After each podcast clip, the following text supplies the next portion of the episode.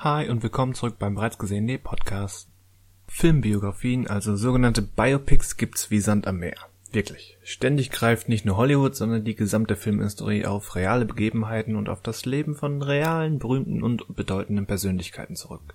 Wir befassen uns heute daher einmal genauer mit diesen Filmen, was sie interessant und erfolgsversprechend macht, wo die Schwierigkeiten liegen, welche Trends sich im Laufe der Jahre ergeben haben und welche historische Persönlichkeit es beim Biopic besser getroffen hat als die andere.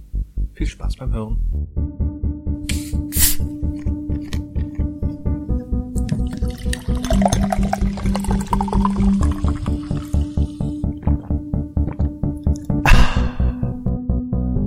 Hallo und willkommen zum bereits gesehenen Podcast. Wir sind ein Podcast. Wer hätte das gedacht? Wir sprechen über Filme, Serien und so ein paar andere Sachen.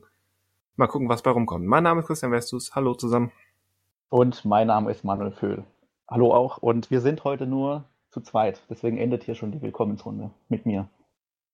Heute müssen wir früh enden, ja. Zumindest mit der Begrüßung. Wer weiß, wie Genau. das mit der Gesamtlaufzeit ähm, zusammenhängt. Vielleicht ist Dani eigentlich der, der uns am Riemen reißt und dafür sorgt, dass wir unter vier Stunden bleiben. Ja, weil Und er, heute- er, genau, er erzählt ja meistens selten auch Anekdoten aus seinem Leben oder so. Deswegen ist er eher der treib, die treibende Kraft, das stimmt. Die treibende Kraft, dass wir ähm, ja in einem ko- noch konsumierbaren zeitlichen Rahmen bleiben. Aber jetzt sind Genau. alle Fluten geöffnet. Dieses Teil Grenze. 1 von 5. Ja, optimistisch gedacht. Wahrscheinlich werden es mehr Teile werden. Wahrsch- Wahrscheinlich mehr. Und jeder Teil drei oder mehr Stunden. Wir produzieren jetzt ein Quartal einfach vor. Richtig. Also wenn ihr, wenn ihr das dann Ende Mai hört, ähm, wir sind immer noch äh, Mitte März. Stimmt. Aber jetzt in der Mallorca ist ja kein Risikogebiet mehr, deswegen haben wir jetzt erstmal was zu tun. Und nehmen uns erstmal Urlaub, dieser anstrengenden Zeit. Mhm, wir, wir, flücht, wir flüchten vor Welle 3. Nehmen die richtigen Wellen vor der Küste Genau. Mallorcas. Ja. ja, das ist der Stand jetzt im März für euch. Im Mai, Mai, Juni 2022 vielleicht sogar schon. Wow. Eieiei. Deswegen sind die Dinge, die wir zuletzt gesehen haben, wahrscheinlich gar nicht mehr aktuell dann teilweise, sondern schon Klassiker. Schon Klassiker. Sind, sind sie eh bei mir. Also so halb. Um mal ganz, ganz elegant drüber zu leiten. Ich bin nämlich immer noch ähm, aus irgendwelchen Gründen viel mit äh, Auffrischung, also Rewatches beschäftigt und hänge immer noch in den 90ern und frühen 2000ern ab. Ich weiß auch nicht, wie das gekommen ist. Da bist du halt so ein bisschen gerade auf einem nostalgischen Trip. Jein, also ich habe vor zwei Wochen ähm, tatsächlich den ersten Austin Powers gesehen. Das war tatsächlich, also nochmal gesehen, das war tatsächlich so ein, so ein Nostalgietest. Ich habe auch, ähm, nachdem Daniel darüber gesprochen hatte, ähm, Con Air nochmal gesehen, Hm. mhm. weil der gut. ganz frisch Ja. ähm, über Disneys äh, Disney Plus und Star erschienen war. Aber das, das würde ich schon zum Beispiel nur bedingt als Nostalgie bezeichnen und auch den Film oder die Filme, die ich jetzt nenne, ich weiß nicht, ob ich sie nostalgisch nenne, weil es geht um Rush Hour 1 und 2. Hm, okay. Kannst, also was war der Grund, gerade die beide nochmal anzuschauen? Zufall oder? Das war, wie haben, wie haben wir es getauft? Ähm, Netflix Doomscrolling. Ah, Man scrollt da durch und findet das und denkt sich, hm, ich habe heute keine Lust auf irgendwas kompliziertes Neues. Ich hab, will ke gerade keine neue Serie anfangen. Ich will einfach nur einen kurzen, schnellen, unterhaltsamen Filmsnack. okay. Und ja, das hat, ich wusste ungefähr, das hat der erste Rush Hour geliefert. Ich wollte gerade diesen Test machen, weil ich habe vor nicht allzu langer Zeit mit Kollege Christian Mester darüber gesprochen und der meinte, Teil 2 wäre viel besser oder zumindest deutlich besser als Teil 1. Mhm. Und das konnte ich nicht mehr mit Sicherheit sagen, weil ich habe den, ich habe die höchstens vorher maximal zweimal gesehen. Ich glaube sogar den zweiten habe ich, hatte ich vorher erst einmal gesehen. Teil 2 war übrigens meine allererste DVD, die ich äh, selber besessen habe. Teil 2 der allererste DVD, okay. Genau.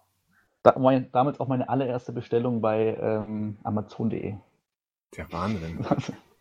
Das heißt, es ist für dich wahrscheinlich nostalgischer als für mich.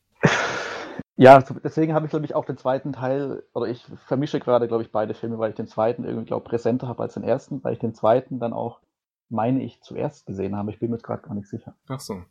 Aber gut, mach, äh, mach erstmal weiter. Ja, ab, abgesehen, abgesehen da, davon, dass halt Teil 1 logischerweise das Kennenlernen von, von, ähm, von den beiden ist und in Teil 2 kennen sie sich schon. Ansonsten sind die fast austauschbar. Ja. Also kann ich schon verstehen, dass die ineinander fliegen. Ich glaube, der größte Kritikpunkt an Teil 2 ist, dass er zu viel ähnlich macht wie Teil 1. Aber ansonsten sind die auch qualitativ beide ähnlich und das heißt beide ähnlich gut, weil die sind immer noch gut guckbar. Aber in Teil 2 kommt Chris Tucker zu Jackie Chan, oder? Oder ein anderer im ersten da, Teil? Da, da sind die ersten zwei Drittel spielen in Hongkong, ja. Ja. Ja. Also Teil 1, Spoiler, endet ja damit, dass die gemeinsam rüberfliegen. Ach ja, stimmt. Ja. Und dann gibt's auch da ein Attentat auf, auf äh, Diplomaten. Diesmal ist es das amerikanische Konsulat. Und dann geht's da rund, unter anderem mit Zhang Ji als Terroristin. Aber das letzte Drittel geht dann wieder rüber. Da sind sie unter anderem in Las Vegas. Okay, dann ist das. Ist da ja schon eine Parallele wieder da oder eine Struktur wieder da. Ja. Aber und gerade die Las Vegas Episode macht Spaß. Also auch, gerade gerade für Jackie Chans ähm, amerikanische Verhältnisse ist auch die Actionregie gar nicht mal schlecht und mhm. teilweise sogar wirklich gut. Da sind so ein paar Szenen, auch die sind im Vergleich zwischen beiden Filmen teilweise sehr ähnlich. Es gibt in beiden Filmen so Kletterpartien an so Baugerüsten oder Bambusbaugerüsten entlang. Ist schon vieles ähnlich, aber wenn es dann mal wuppt, äh, ist auch gut. Also jetzt nicht begeisternd gut. So die großen chinesischen Klassiker ähm, sind dann doch nochmal eine Nummer ausgefeilter oder einfach extremer. Ich meine, Jackie Chan ist ja auch nicht mehr der Jüngste hier. Stimmt, ja. Aber ja, für den amerikanischen Jackie Chan ist das schon ähm, die, ja fast die Speerspitze oder das, das, das höchste der Gefühle. Schon nicht schlecht. Und ist denn Teil 2 für dich dann auch besser als der erste jetzt? Oder einfach beide gleich gut, weil ich fürchte tatsächlich beide gleich gut, was, was für mich eine langweilige Wahl ist. Aber ähm, ja, es ist, die sind sich sehr ähnlich. Also man könnte jetzt argumentieren, oder ich würde jetzt argumentieren, Teil 1 gefällt mir ein bisschen mehr, weil dieses, weil dieses klassische Buddy Cop ähm, kennenlernen ähm, unterhaltsamer ist als ähm, Lee und wie heißt er denn jetzt? Chris Tucker. Na gut, Chris Tucker und Jackie Chan eben. Ähm, das, das Kennenlernen und dass sie sich am Anfang eben nicht ausstehen können, ist unterhaltsamer als, als jetzt Teil zwei, wo sie schon sowas wie Freunde sind, weil auf diese mhm. Freundschaft wird nur bedingt aufgebaut, weil der ganze Film so eine, und das werden jetzt die negativen Aspekte, weil er eben so eine Männerfreundschaft eher understated darstellt. Also da gibt es so ein paar Szenen, da sind sie in so einem Massagesalon mhm, und ähm, dann geht natürlich das Handtuch flöten und es gibt so ein paar witzig gemeinte, aber mehr so latent homophobe Blick, Blicke in, hin und her, was sich dann auch eben darauf, ähm, darauf überträgt, dass die Freundschaft von den beiden nicht so intensiv dargestellt wird. deswegen hat Teil 1 diesen Vorteil, dass dieses, sie lernen sich gerade kennen und mögen sich eigentlich noch nicht, dass das noch unterhaltsamer ist, als diese etwas, ja, behäbig aufgebaute Freundschaft in Teil 2. Mhm. Aber gerade die Las Vegas Episode und auch ähm, dieser anfängliche Wechsel nach Hongkong finde ich schon unterhaltsamer als, als das Setup in, in LA, womit es anfängt in Teil 1. Aber ich überlege, wer ist in Teil 1 eigentlich der Widersacher oder die Widersacher? Weil in einem zweiten hast du ja schon gesagt, aber da gibt es ja auch diesen, diesen asiatischen Schauspieler, der glaube ich so blondierte, gefärbte Haare hat, ist aber auch der zweite Teil, oder? Mm, also wenn du den meinst, den ich jetzt meine, der unter anderem auch eine kleine Rolle in X-Men Last Stand hatte und in Lost. Ja, den meine ich, genau. Äh, dann ist das Teil 1. Das ist aber, ah, das okay. ist quasi das Pendant zu Zhang Ji. Das sind quasi ja. die, die Kämpfer oder Handlanger von dem Hauptdrahtzieher. Ah, okay, dann. Der Hauptdrahtzieher in Teil 1 ist Tom Wilkinson. Ah, okay. Also, also bei mir vermischt sich da wirklich beide, also beide Filme vermischen sich da irgendwie. Und Teil 2 ist, ist, ähm, ist der ehemalige Kollege von Jackie Chans Vater. Der, ah, der doch, einst Polizist war und jetzt eben in, im kriminellen Sumpf und der auch in diesem Massagesalon mit drin, oder da auch ja, Teil ja, der Szene genau. ist. Ah ja, okay. Ah, ja, ja, dann ja, vermisse ich die einfach, müsste ich auch mal wieder auffrischen. Aber ähm, ich höre jetzt nur Teil 1 und 2, es gibt ja noch einen dritten Teil, ne? Ja, soweit bin ich noch nicht, aber ähm, den habe ich auch als, als zumindest in Erinnerung oder von dem, was andere Leute sagen, heißt es, der ist, der ist eindeutig als schwächster zu bezeichnen. Aber ich denke, es wäre nur konsequent, den jetzt auch noch mitzunehmen. Wenn er auch bei Netflix ist, ja. Ist auch zu dem habe ich ja eine besondere Beziehung. Und zwar, ähm, ich ging lange Zeit als Jugendlicher in, in das gleiche Kino, also Multiplex-Kino in der, in der nächsten Großstadt, weil ich selber in, aus dem Dorf kam oder komme. Und irgendwann, ähm, wenn man einen Führerschein hat, ist man auch mobiler und so weiter und ist nicht mehr an den einen Bus gebunden, der die eine Stadt fährt. Ähm, ja. Hatte ich dann mal mit einem äh, Kumpel dann ein andere, anderes Kino ausprobiert in der nächsten Stadt, was einfach besser sein soll von der Technik her, von den Preisen. Und den allerersten Film, den wir dort geschaut haben, war äh, Rush Hour 3. Und äh, wir haben sogar an der Kasse oder an, am Einlass dann ein Poster des Films geschenkt bekommen. Und damit war dieses Kino ja quasi schon gekauft, weil krass, man geht hier in einen neuen Film rein und bekommt auch direkt ein Poster von dem Film, was ich natürlich nie aufgehängt habe. Und äh, danach gab es auch nie wieder irgendein Geschenk am Einlass, sondern es war nur dieses eine Mal.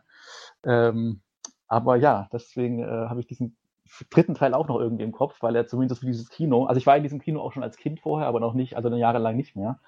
Aber es war quasi dann der Start einer neuen Kinoära mit Rush Hour 3 und ähm, einem Poster des Films. Der Wahnsinn. Ja. Das heißt, die Rush Hour Filme sind so Kernmomente deines, deiner filmischen Entwicklung. Ja, irgendwie, DVDs also zumindest, und Kinowechsel. Das stimmt, ja, komischerweise. Außer Teil 1, aber Teil Vielleicht hast du das verdrängt. Vielleicht gibt's da auch irgendwie einen Knotenpunkt.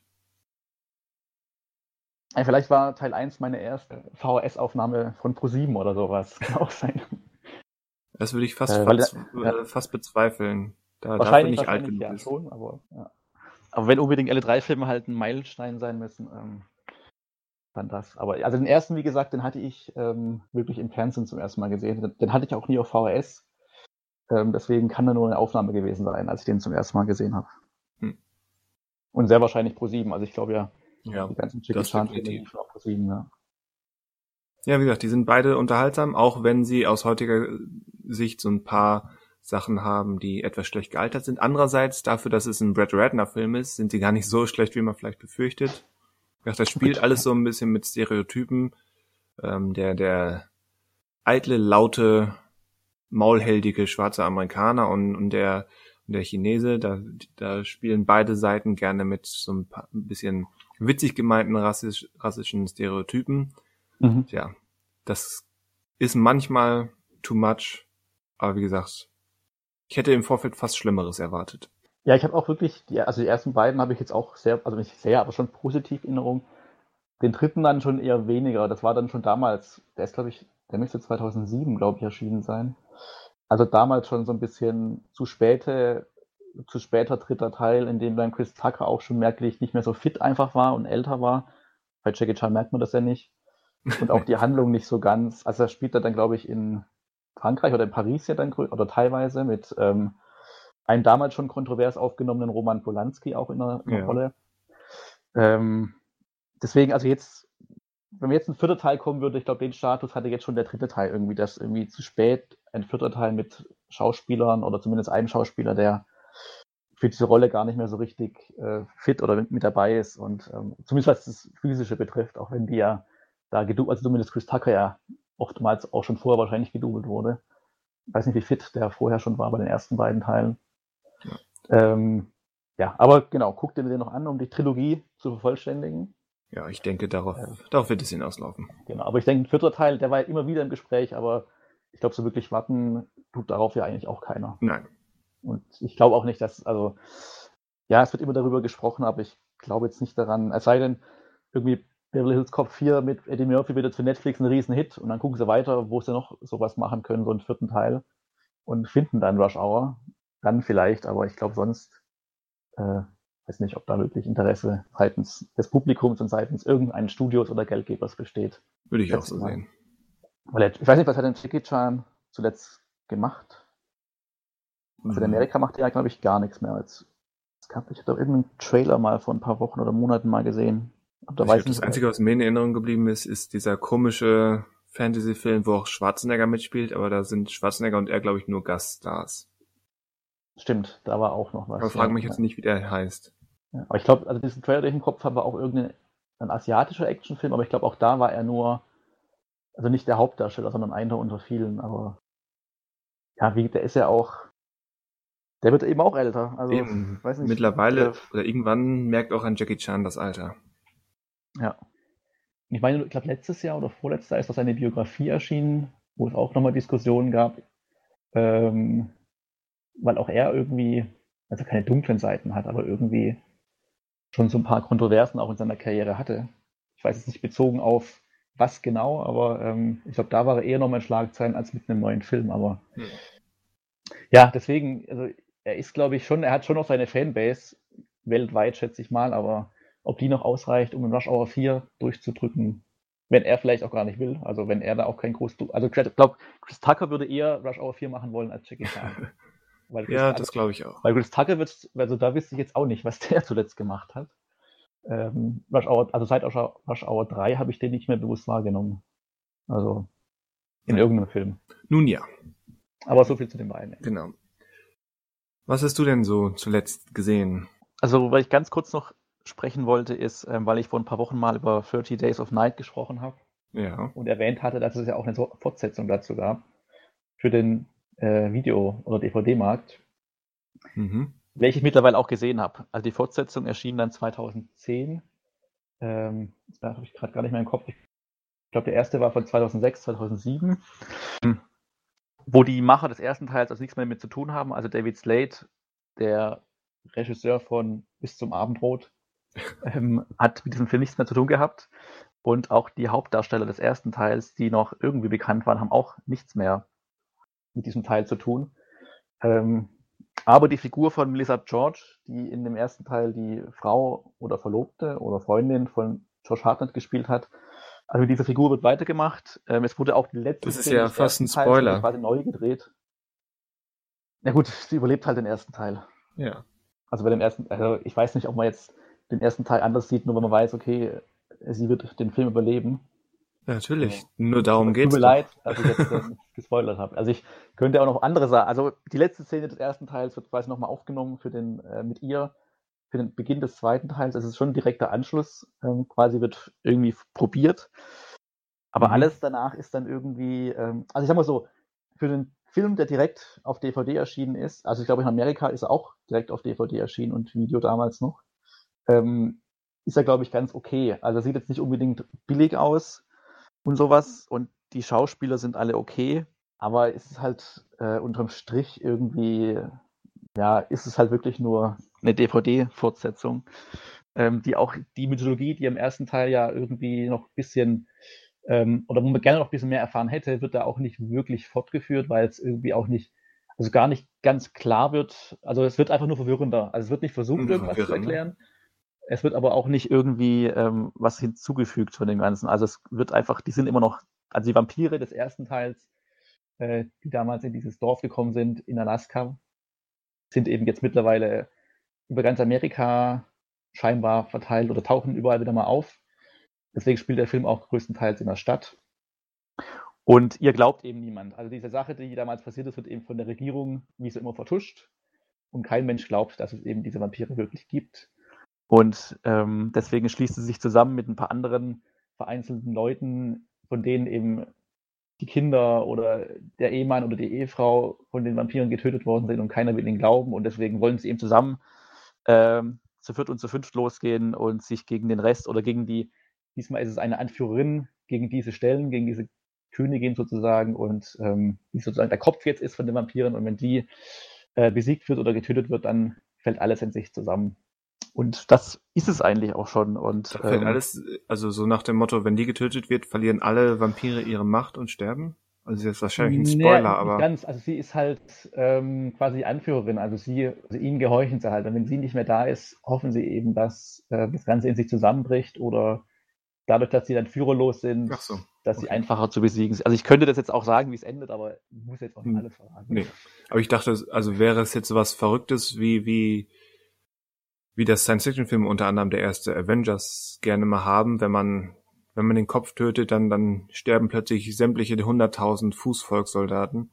Es ist so ein bisschen wie, also, ja, es ist, also ich überlege gerade, bei, bei Herr der Ringe ist es ja, ich bin mir sicher, wie es in Büchern ist, aber in den, in dem, im Stimmt, Film ist es ja so. Sauron wird besiegt und dann ist es ja, äh, wird so gezeigt, dass alles zusammenbricht und zufälligerweise halt alle äh, Orks und so weiter, die in der Schlacht sind, auch irgendwie der Boden unter ihnen wegbricht und sie sind weg.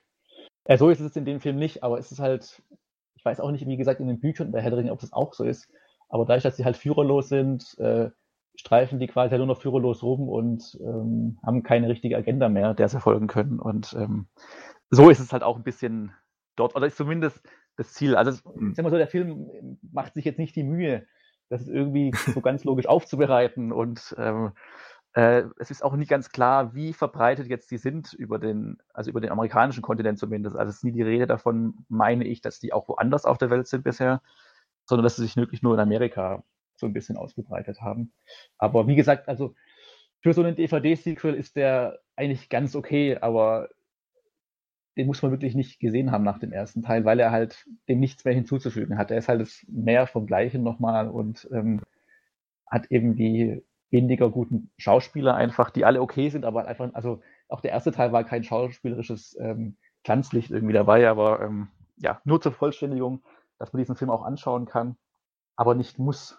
Ja, eigentlich ganz okay ist jetzt nicht so der das oder das Schlagwort, was reißenden Absatz ja, großes Interesse nee, verspricht. Nee. Aber muss immer was dabei sein. Letztes Mal hatten wir halt Nicolas Cage dabei.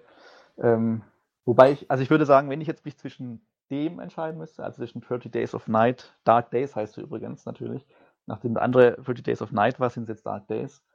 Ähm, und äh, Jiu-Jitsu mit Nicolas Cage, ähm, da fällt, also würde ich mir schon schwer tun, mich zu entscheiden, weil äh, beide haben da was auf der Haben-Seite und auch auf der Nicht-Haben-Seite. Ähm, könnte aber ein interessanter Abend mit beiden Filmen werden.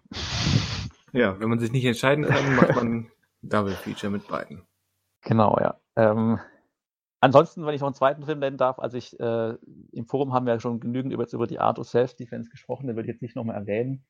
Da haben wir, glaube ich, alle irgendwie ihre Meinungen zu kundgetan und ähm, Hätte ich auch nicht gedacht, dass das plötzlich losgetreten wird. Ja, ich hatte den ja auch so auf dem Schirm schon gehabt, aber der kam ja, glaube ich, erst letzten Freitag oder sowas zu Prime. Und deswegen hatte ich ihn einfach noch nicht geschaut. Aber jetzt dachte ich, okay, will ich doch mal reinschauen und schiebe ihn jetzt nicht zu weit auf die lange Bank und ähm, habe deswegen angeschaut. Äh, was aber auch gerade bei, oder was schon länger bei Prime ist und was ich schon länger auf der Liste hatte, ähm, ist äh, Sound of Metal. Der, mhm. ähm, glaube ich, also ich bin jetzt nicht ganz so im Bilde, äh, ich meine, der Hauptdarsteller war bei den Golden Globes nominiert, der Riz Ahmed heißt er, glaube ich, oder Ahmed. Ja. Ähm, und der Film ist, glaube ich, schon so ein paar Monate so ein bisschen in der Presse. Ja, weil er halt ich hatte den letztes Jahr schon wurde. auf meiner Jahresbestenliste. Genau, da ist er eigentlich sogar, glaube ich, von 2019, aber ist jetzt erst irgendwie, zumindest, ich meine, bei den Oscars ja auch irgendwie mit dem Rennen. Also ich glaube jetzt nicht, dass der groß was da reißen wird, aber ähm, genau, zum Inhalt nur ganz kurz für die, die den Film äh, noch, oder von dem noch gar nichts gehört haben. Also Riz Ahmed, den kennt man unter anderem. Äh, Nightcrawler. Stimmt, bei Nightcrawler spielt er den Und er war der Bösewicht bei, bei Venom. Genau, also eine sehr ausgewählte Bio äh, Filmbiografie bisher. Gut, er Nightcrawler war gut. Auf jeden Fall, aber halt Venom weiß, ist halt so, eine, so ein Geldding wahrscheinlich gewesen. Aber wollen, jetzt wollen wir nicht auf ihn rumhacken. Also, er spielt in dem Film einen äh, Schlagzeuger, der ganz einfach nach und nach oder ziemlich plötzlich sein Gehör verliert und ähm, ja, damit zurechtkommen muss, dass er nie wieder wirklich ähm, sein komplettes Gehör oder sein Hörvermögen zurückbekommen wird. Und ähm, als Schlagzeuger das natürlich ja ein bisschen ungut ist, wenn man nichts hört. Bisschen ungut. Und, ja, und ähm, er jetzt halt die Möglichkeit hat, entweder sich so ein bisschen an dieses Leben ohne Gehör zu gewöhnen, oder er hat halt noch die Hoffnung auf eine Operation, wo er halt die Hoffnung oder sich erhofft, dann dadurch wieder sein Gehör vollständig zu erlangen.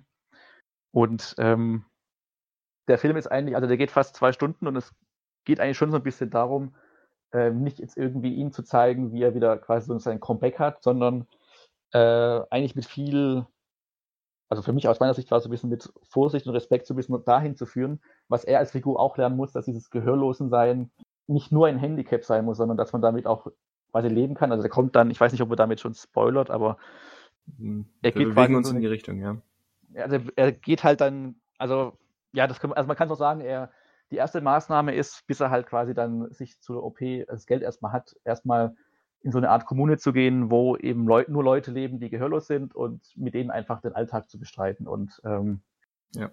im Grunde äh, geht es halt darum, dass er nicht, also das Ziel von dieser Kommune ist nicht dass er quasi ähm, alles lernt, wie man sich gehörlos bewegt und danach quasi sein Gehör wieder zurückerlangt, sondern dass er eben äh, lernt, damit einfach zu leben und das halt nicht als Nachteil zu sehen, sondern ähm, einfach damit umgehen kann und weiterleben kann. Das ist im Groben eigentlich schon die Geschichte und ähm, man kann die jetzt überhaupt nicht vergleichen mit, oh, wie heißt denn jetzt der, äh, der andere Schlagzeugerfilm mit, ähm, fällt mir weder der Darsteller ein, noch der Filmtitel. Mhm. Wo gab es denn noch einen Schlagzeugerfilm? Ähm, der Film von dem La La Land Regisseur, dessen Namen ja auch gerade nicht Ach so, einfällt. natürlich, natürlich, ja, natürlich. ähm, äh, Whiplash. Genau, Whiplash. Also mit dem kann man es überhaupt nicht vergleichen, weil es geht wenig, es geht halt nicht quasi um die Kunst der Musik, sondern es geht wirklich um ihn und dieses ähm, gehörlosen Thema. Ähm, was ich vorher gar nicht so erwartet hatte, dass es dann quasi, also das heißt nicht abtrifft, aber dass es sich so ernsthaft dieser, ähm, also man darf es auch nicht, also man sollte es ja jetzt auch nicht Krankheit nennen in dem Fall, sondern sich diesem Thema quasi ernsthaft annähert und ähm, immer wieder auch damit spielt, klar auf der Tonebene, was er quasi oder wie er die Umwelt empfindet und was er hört oder eben nicht hört und äh, welche Lösungen er da findet. Und ähm, also ich mochte den Film, mir hat er gefallen. Ich weiß ja. aber nur gar nicht, ob man den wirklich jedem empfehlen kann, weil er halt, ähm, ja, also ich fand ihn auch wirklich die zwei Stunden über nicht langweilig oder so, also überhaupt nicht. Aber er bleibt halt dann schon sehr quasi einfach auf diese Figur fixiert und auf das Problem. Ja, konsequent bei der Zeit. Figur und beim Thema, würde ich auch sagen. Genau, genau. Und ähm, deswegen nur der Hinweis, also er hat überhaupt nichts mit, also dieses Schlagzeugthema ist jetzt anders bei Whiplash quasi der Aufhänger, aber jetzt nicht irgendwie wieso, dass es darum, dass es diese Passion ist, die immer wieder ähm, quasi im Mittelpunkt steht oder sowas. Ich kenne aber auch Leute, für die ist das eine gute Nachricht, weil die haben, haben da mal reingeschaut und das mhm. fängt ja dann doch mit einem Konzert von, von seiner Band an. Genau. Ja. Und die fanden halt diese Musik ähm, so furchtbar, dass sie nicht weitergucken wollten. Also ist ja, hin, ja. also wenn, wenn ihr, wenn ihr dazu neigt oder dazugehört und denkt, oh, das ist aber Schrottmusik, dafür, damit soll ich mir den ganzen Film angucken, äh, dann wirkt das jetzt positiv für euch, weil das kommt dann nach, nach einer Anfang, nach der Anfangsviertelstunde im Prinzip nicht wieder. Stimmt, genau. Also für die ist es eine gute Nachricht. Ja. Aber also prinzipiell, wie gesagt, würde ich den aber schon erstmal empfehlen, aber ich auch. Mit dem Hinweis eben sehr Figur- und Thema konzentriert und ähm, keine harte Metal-Musik. Wie es vielleicht der Titel äh, Wie gesagt, nur, nur kurz. würde. Genau, nur, also ich gibt es so diese erst, ja, also eine längere Szene gibt es eigentlich nur am Anfang, genau, so eine längere Konzertsequenz. Danach ist es immer nur, ja. wenn dann ganz kurz nochmal. Aber es macht ja auch Sinn, also Musik ist ja nun mal sein Medium, über welches, oder seine genau, Kunstform, klar, genau. über was er sich ausdrückt. Da verdient er auch sein Geld damit einfach. Also das ist auch ja. Das. Wobei sehr, Geld. Und seine Freundin man, ja auch eigentlich. Also beide leben ja davon erstmal. Ja. Also wirkt zumindest so, dass ähm, ja, mehr sage ich mal nicht dazu. Wobei ich glaube, künstlerischer Ausdruck ist erstmal, ist den beiden am Anfang wichtiger als die dicke Knete. Ja, das auf jeden Fall, genau, ja. Aber es ist, es ist auch schon ex, äh, recht spezielle Musik. Ich meine, ich bin im, im Metal-Bereich nicht so bewandert, aber das, das, was ich eigentlich kenne, klingt noch mal anders. Das ist schon, keine Ahnung, irgendwie so Punk-Metal. Ja, was den Gesang betrifft, auch die Besetzung mit, also nur er am Schlagzeug und sie mit einer E-Gitarre da noch. Also es ist ja auch ja eine sehr kleine Besetzung und dann. Gut, das könnten auch die White Stripes sein. Aber die sind dann doch nochmal, also die würde ich jetzt fast sagen, melodischer. Als ja, auf jeden Fall. Die White Stripes sind ja. kein Metal. Genau.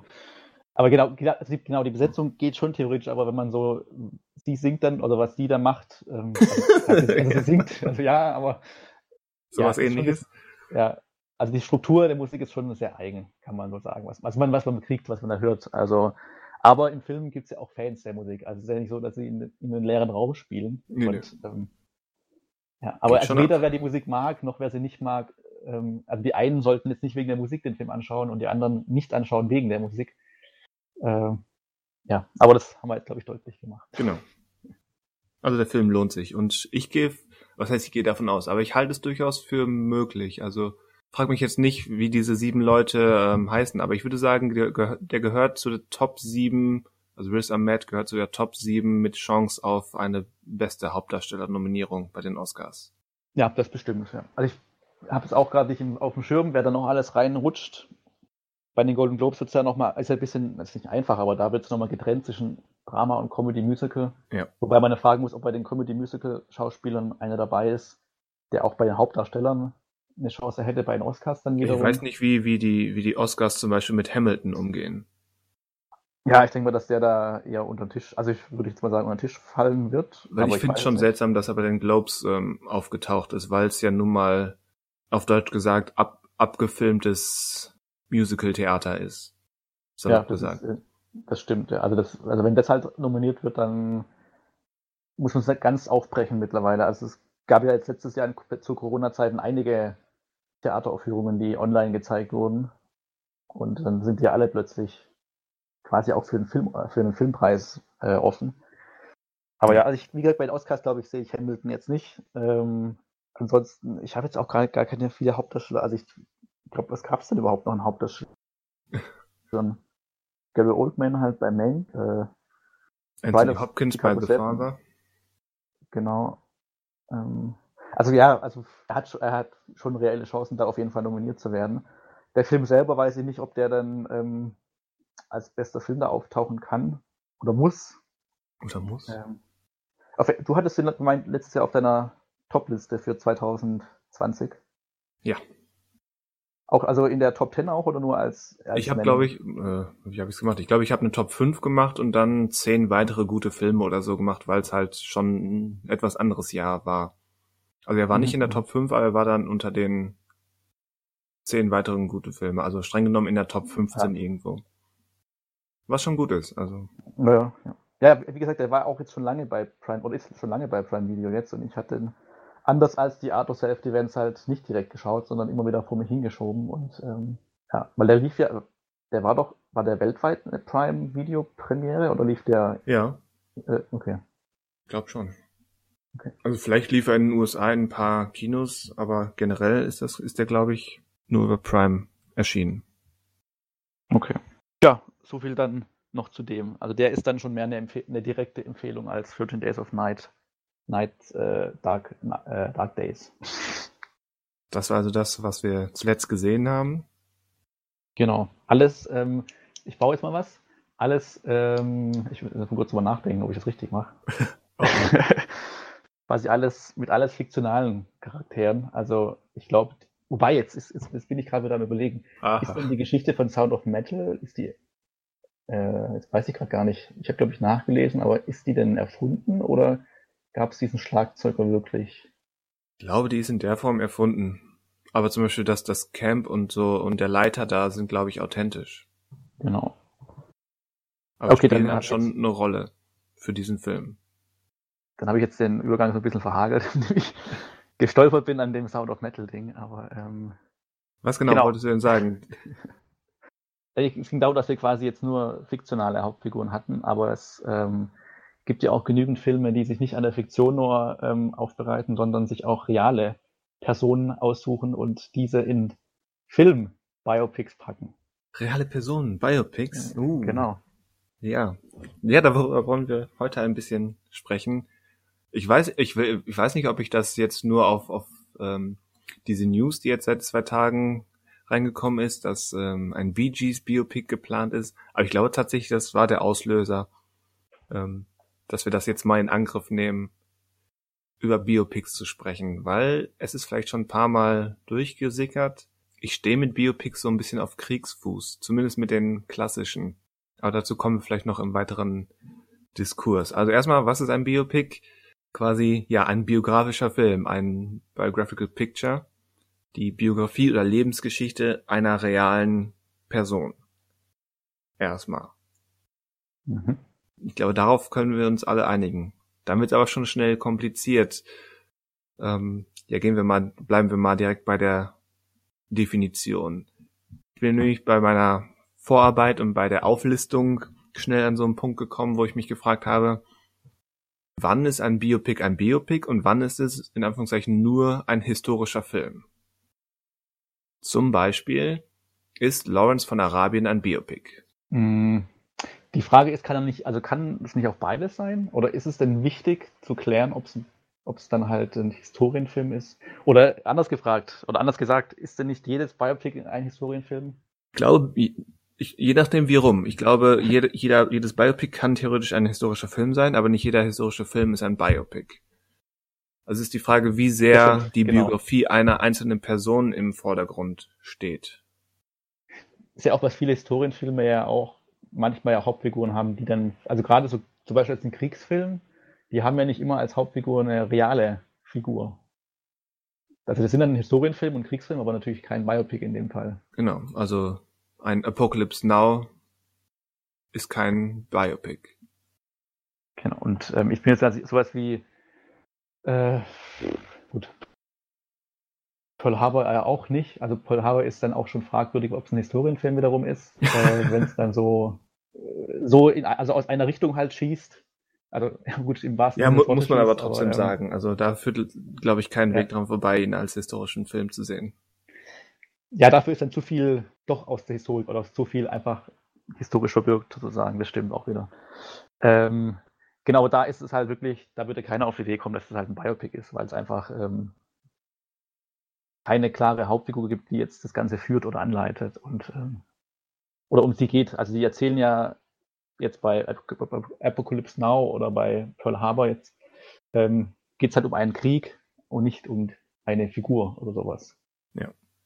Also es geht schon auch um Figuren, aber halt nicht um reale, existierende Figuren. Oder ex die mal existiert haben, real. Und was ist mit historischen Personen, die so weit in der Vergangenheit liegen, dass wir quasi zum allergrößten Teil nur Fiktion haben, um uns ihnen zu nähern oder Mutmaßungen? Zum Beispiel, wenn wir bis, bis Cleopatra oder Julius Caesar zurückgehen. Aber ich, ich war jetzt bei Jesus schon. Gut, das ist vielleicht ein streitbares Thema, da können wir noch drauf kommen. Bleiben wir erstmal bei belegbaren Personen, die tatsächlich existiert haben. Das Problem ist ja so ein bisschen, was ich dann da sehe, ähm, auf was für Fundamente man da, also historische Fundamente man zurückgreift, was jetzt, also was für Aufzeichnungen man von den Leuten hat. Mhm. Ähm, aber das ist natürlich etwas, was man jedem Biopic vorwerfen kann. Es ist ja immer so ein bisschen natürlich gefärbt von den Leuten, die auch den Film machen und mit welchen Quellen die arbeiten oder eben nicht arbeiten. Aber bei Caesar oder Cleopatra ist es dann halt ja noch schwieriger, dass man da, also da gibt es halt dann noch weniger Quellen einfach, wie man jetzt bei anderen Personen heutzutage vielleicht hat. Ähm, jetzt nicht gerade aus dem 20. Jahrhundert, weil da gibt es vielleicht auch Aufnahmen und sowas, aber jetzt aus dem 17. oder 18. Jahrhundert hat man da mehr. Äh, die Frage ist, also ist dann, da muss man auch dann gleichzeitig fragen, bei Caesar und Cleopatra, ist es dann noch ein Historienfilm? Weil da ja die Quellenlage genauso schwierig wird. Ja, aber er ist zumindest historisch klar verortet, während das Biografische je nach Verfilmung ähm, schnell schwammig wird. Genau, das stimmt. Oder auch ja. ein weiteres Beispiel, die, die 325 Verfilmung des Lebens von Johanna von Orleans. Ja, wobei da muss man ja auch gucken, äh, was das Ziel von den jeweiligen Verfilmungen dann so ein bisschen ist. Ähm, wollen die wirklich nur das Leben nacherzählen oder jetzt bei Johanna von Orleans dann, dann nur so einen bestimmten Aspekt rauspicken? Gut, aber äh. wenn man nur einen bestimmten Aspekt rauspickt, ist es kein Biopic mehr. Na gut, da hast du auch wieder. Also ich frage das jetzt nur so ja, ein ja, bisschen. Ja, ja, ich verstehe, verstehe. Ähm, also nur ja, weil sich, weil sich die berühmte und sehr, sehr gute ist einer meiner Lieblingsstummfilme, ähm, die Karl Theodor Dreier Version von Johanna von Orleans quasi nur um die letzten Stunden dreht. Es ist ja trotzdem quasi ihr Leben und die mehr oder weniger reale Person. Genau, genau auf den hatte ich auch so ein bisschen angespielt. Aber bei dem ist er so ein bisschen, genau, es ist schon noch die reale Person und immer noch ein Biopic, aber ähm, da ist es halt wirklich nur dieser eine Aspekt eben am Ende von ihrem Leben, das kann man ja sozusagen spoilern.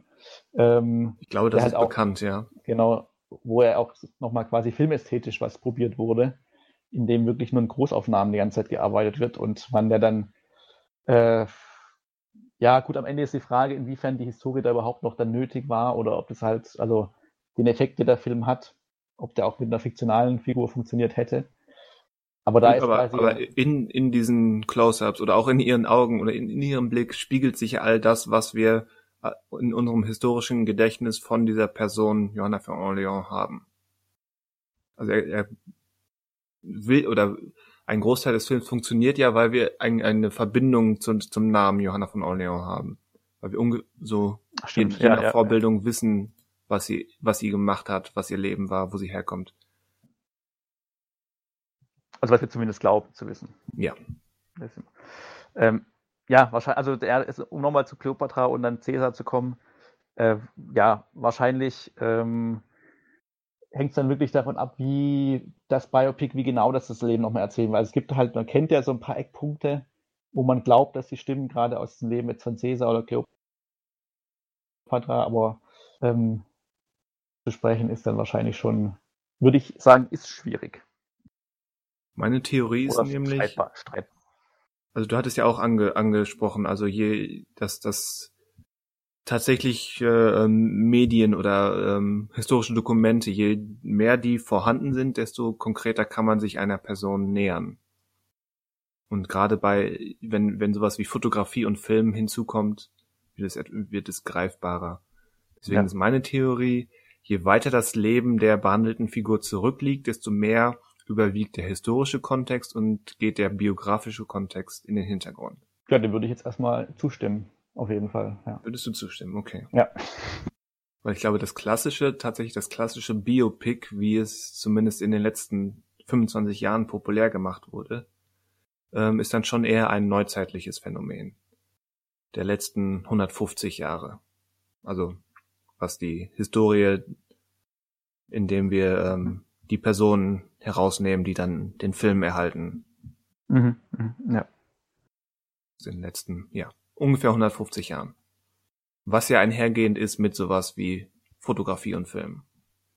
Genau, ja. Was halt, halt auch dahingehend dann, gefähr- was heißt nicht gefährlich, aber äh, vielleicht eine andere Frage dann gleichzeitig ist, inwiefern muss denn auch immer dann der Darsteller oder Darstellerin, also ist es wichtig, dass die auch eins zu eins der Person dann auch gleichen müssen, dem, was erzählt wird. Ja, die also gute Frage. vom Aussehen her, also das, das Aussehen immer die Frage. Also ist es denn die Ebene quasi von dem Gezeigten wichtiger als vom Inhaltlichen dann sozusagen?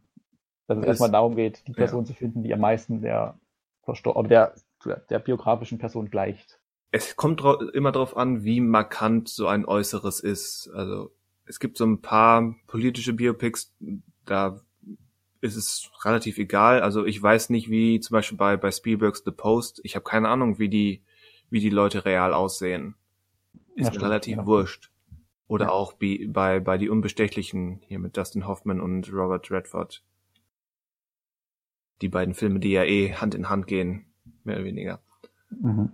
Aber zum Beispiel bei, keine Ahnung, The Queen oder bei, bei ähm, Soderberghs Che Guevara von mir aus oder auch bei, bei ähm, Freddie Mercury mit, mit Bohemian Rhapsody sollte es zumindest schon in groben Zügen erkennbar sein.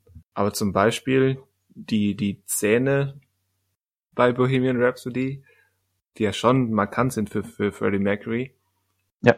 Vielleicht sind sie einfach nur schlecht gemacht oder, oder ähm, sie passen nicht genau in Rami Maleks Mund, was sicherlich irgendwie der Punkt ist.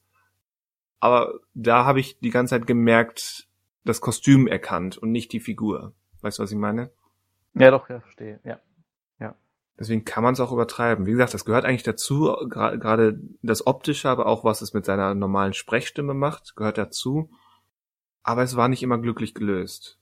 Und deswegen diese Frage, wie ähnlich muss er sein, ist es immer relativ. Es gab viele Leute, die sich damals, ich meine, den Film haben wahrscheinlich alle mittlerweile vergessen, aber als damals, damals, wahrscheinlich noch keine 15 Jahre her, noch nicht mal 10 Jahre her, ähm, als Michelle Williams äh, Marilyn Monroe gespielt hat, Mhm. habe ich mehrere kritische Stimmen vernommen, die meinten, das passt ja überhaupt nicht. Und abgesehen von der Frisur und ungefähr der Hautfarbe ist da wirklich wenig Ähnlichkeit. Und in dem kommenden, wenn auch etwas abstrakteren Marilyn Monroe Biopic spielt Anna de Armas aus ähm, Knives Out, spielt Marilyn Monroe, Mhm. was auch ähnlich mäßig der Realität entspricht, würde ich jetzt mal sagen, was, was die ersten veröffentlichten Fotos so preisgeben. Aber da finde ich es relativ, das reicht aus, um zu verstehen, okay, das ist Marilyn, das reicht als optischer Hinweis. Der Rest muss Performance und Story liefern. Ja, das ist ja auch, also ich weiß nicht, ob wir das ähm, Fass jetzt schon aufmachen sollen, aber das war ja auch, oder hatten wir das hier schon im Podcast auch schon mal gehabt?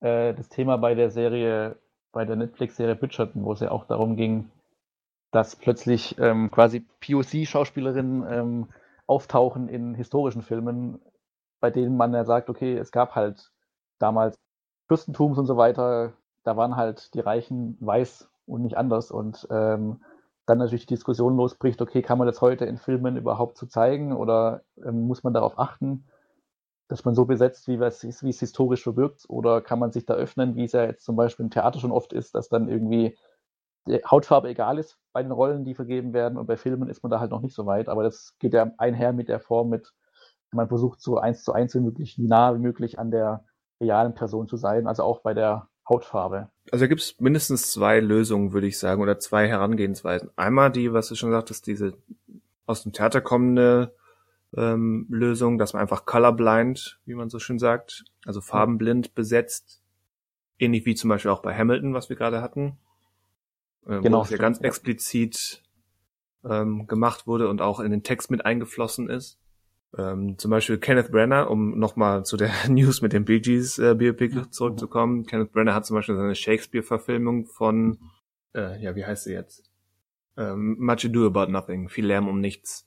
Ähm, da sind zum Beispiel Denzel Washington und Keanu Reeves sind Brüder. Mhm. mhm. Ja, stimmt. Also ist auch ganz bewusst colorblind. Aber man muss sich auch so ein bisschen, das ist, ich weiß jetzt nicht, wie die Bridgerton ähm, Re ähm, Realität aussah, aber manchmal ist man auch etwas voreilig mit Anschuldigungen von wegen, das wäre alles ähm, moderner SJW-Blödsinn, weil ganz so ausschließlich weiß waren, war die Welt dann doch nicht. Es gab ähm, dunkelhäutige römische Soldaten und es gab auch ähm, vereinzelt dunkelhäutige Leute in England oder den USA. Na, USA vielleicht noch nicht ganz, je nachdem, wann wir uns befinden. Aber mhm. es kam mal vor, zum Beispiel bei ähm, 12 Years a Slave, der Solomon Northup, der war ja, bevor er gefangen genommen wurde und in die Sklaverei gesteckt wurde, war er ja ein relativ angesehener Mann der etwas besseren Gesellschaft. Stimmt, ja. Also solche ja. Fälle gab und gibt, nein, gab es in dieser Historie. Wie gesagt, ich weiß jetzt nicht, wie das bei Bridgerton der Fall ist oder war, aber da musste man vielleicht auch mal, bevor man jetzt hier in, entweder in die eine Richtung oder die andere Richtung den Hammer schwingt, nochmal genauer gucken, ob es vielleicht wirklich derartige historische Vorbilder gab. Die Frage ist halt auch immer, warum, also wenn man das, also die Macher haben da eine Intention vielleicht dahinter. Entweder kann man ihnen vorwerfen, sie wollen halt provozieren oder sie wollen einfach, äh, haben das Gute im Sinn und wollen einfach dieses, ja, wie du nanntest, diese Colorblind halt einfach dann haben und ähm, unabhängig der Hautfarbe einfach besetzen. Und als Zuschauer sich dann halt auch zu fragen, äh, warum das einen jetzt unbedingt stört in dem Fall. Also ist es denn ja. so schlimm? Also hat man da so ein festgefahrenes Geschichtsverständnis, was ja, wie du gerade angemerkt hast, vielleicht gar nicht stimmen kann, weil ja da auch äh, schon Personen auftauchen, die man jetzt in seinem eigenen Kopf vielleicht drin hat und äh, im eigenen Kopf vielleicht die Vergangenheit einfach weiß war in Europa oder in Amerika, was halt dann nicht stimmt. Ähm, also kann man es, also reißt einen dann so sehr raus, ähm, und macht diese Figuren oder diese eine Figur jetzt in einem Biopic wieder so unverständlich, weil sie anders aussieht, als man sie selber halt abgespeichert hat im eigenen Gedächtnis oder die Bilder, die man von der Figur im Kopf hat. Ja. Da würde ich sagen, ähm, nicht, also nicht unbedingt. Also das ist, muss man von Fall zu Fall nochmal absprechen. Genau. Ähm, klar könnte man sich jetzt überspitzt vorstellen, okay, wie würde jetzt Bohemian Rhapsody funktionieren, wenn jetzt halt Freddie Mercury ähm, von Chris Tucker gespielt worden wäre, jetzt nur als Beispiel. Ähm, hätte man das ernst genommen oder hätte es halt nicht funktioniert dann einfach? Da wäre es wieder ganz fertig. Das ist wieder das, was ich eben meinte. Manch, dafür ist die Person meiner Meinung nach zu berühmt, als dass man mit so einer Figur groß spielen könnte. Ja. Also Freddie Mercury meiner Meinung nach geht nicht. Wobei Freddie Mercury ja nicht, ähm, wie, wie sagt man heutzutage, auch das ist ja nicht so ganz der passende Begriff, aber Freddie Mercury ist ja auch nicht klassisch kaukasisch weiß. Das stimmt, ja, ja, ja. Von daher ähm, Rami Malek mit seinem, ich glaube, ägyptischen ja, ich glaube, wenn ich falsch liege. Ja, ich glaube, kann sein. Ich glaube, ich bin mir jetzt auch nicht sicher, aber es könnte stimmen, ja. Ist, ist sicherlich nicht exakt der gleiche Hintergrund, aber geht zumindest in die richtige Richtung, dass zumindest nach dem Motto, äh, mit dem Hinweis, da ist eine gewisse ethnische Diversität hinter. Das stimmt, ja. Ja, man sieht es ja auch um kurz mal. Also nicht, nicht, dass so ein, so ein ja. Benedict Cumberbatch jetzt äh, Freddie Mercury gespielt hätte. Jetzt nur einmal als Beispiel, nichts gegen Cumberbatch, einfach nur als Beispiel von Stimmt. einem Weißbrot. Ja. Aber zum Thema nur äh, ein sehr offenes Weißbrotbeispiel, ja. Nee, zum, genau zum ja, Thema, ich bin auch ein Weißbrot, ähm, ich darf das sagen. Thema äh, Hautfarbe und nur halt, das sieht man ja auch an der Diskussion, wenn man jetzt so eine Fiktionalfigur hat wie James Bond, die halt, ähm, die halt nicht nie real existiert hat. Ja. In irgendeiner Form. Und auch da ja die Diskussion oder anscheinend viele Menschen oder zumindest eine Gruppe an Menschen Probleme haben würde, wenn halt plötzlich kein weißer Schauspieler mehr für diese, äh, für diese Rolle besetzt wird. Also immer wieder ist ja das Gespräch äh, über den Nachfolger oder auch die Nachfolgerin von James Bond. Und auch wenn da bisher noch nichts fest ist und nie wahrscheinlich war, immer schon die äh, Stürme dann halt da sind und die Kritik, dass der auf jeden Fall von den weißen Briten gespielt werden muss oder zumindest ähm, ja, englischsprachiger weißer Mann. ich wollte gerade sagen, das mit dem Briten ist ja schon ein paar Mal. Das stimmt, das ist noch nicht ganz, aber ähm, genau, deswegen, aber auch da sieht man schon, bei einer fiktionalen Figur ist anscheinend auch schon so festgefahren eine Vorstellung, von der man zumindest manche Leute von vornherein dagegen sind, schon, dass da was geändert wird. Und ähm, jetzt könnte man sagen, bei einer fiktionalen Figur müsste man ja eigentlich großzügiger sein als einer biografisch und äh, in der Realität verankerten Figur. Ähm, aber selbst da hat man ja quasi, ähm, ist man ja auch nicht flexibel und hat da eine Meinung. Und klar ist es dann beim Biopic noch schwieriger zu argumentieren, wenn man doch weiß, okay, wenn man jetzt ganz plump sagt, der, der war doch, der ist doch weiß, der war doch weiß, warum soll das jetzt äh, quasi jemand anders spielen, der nicht so wie er aussieht?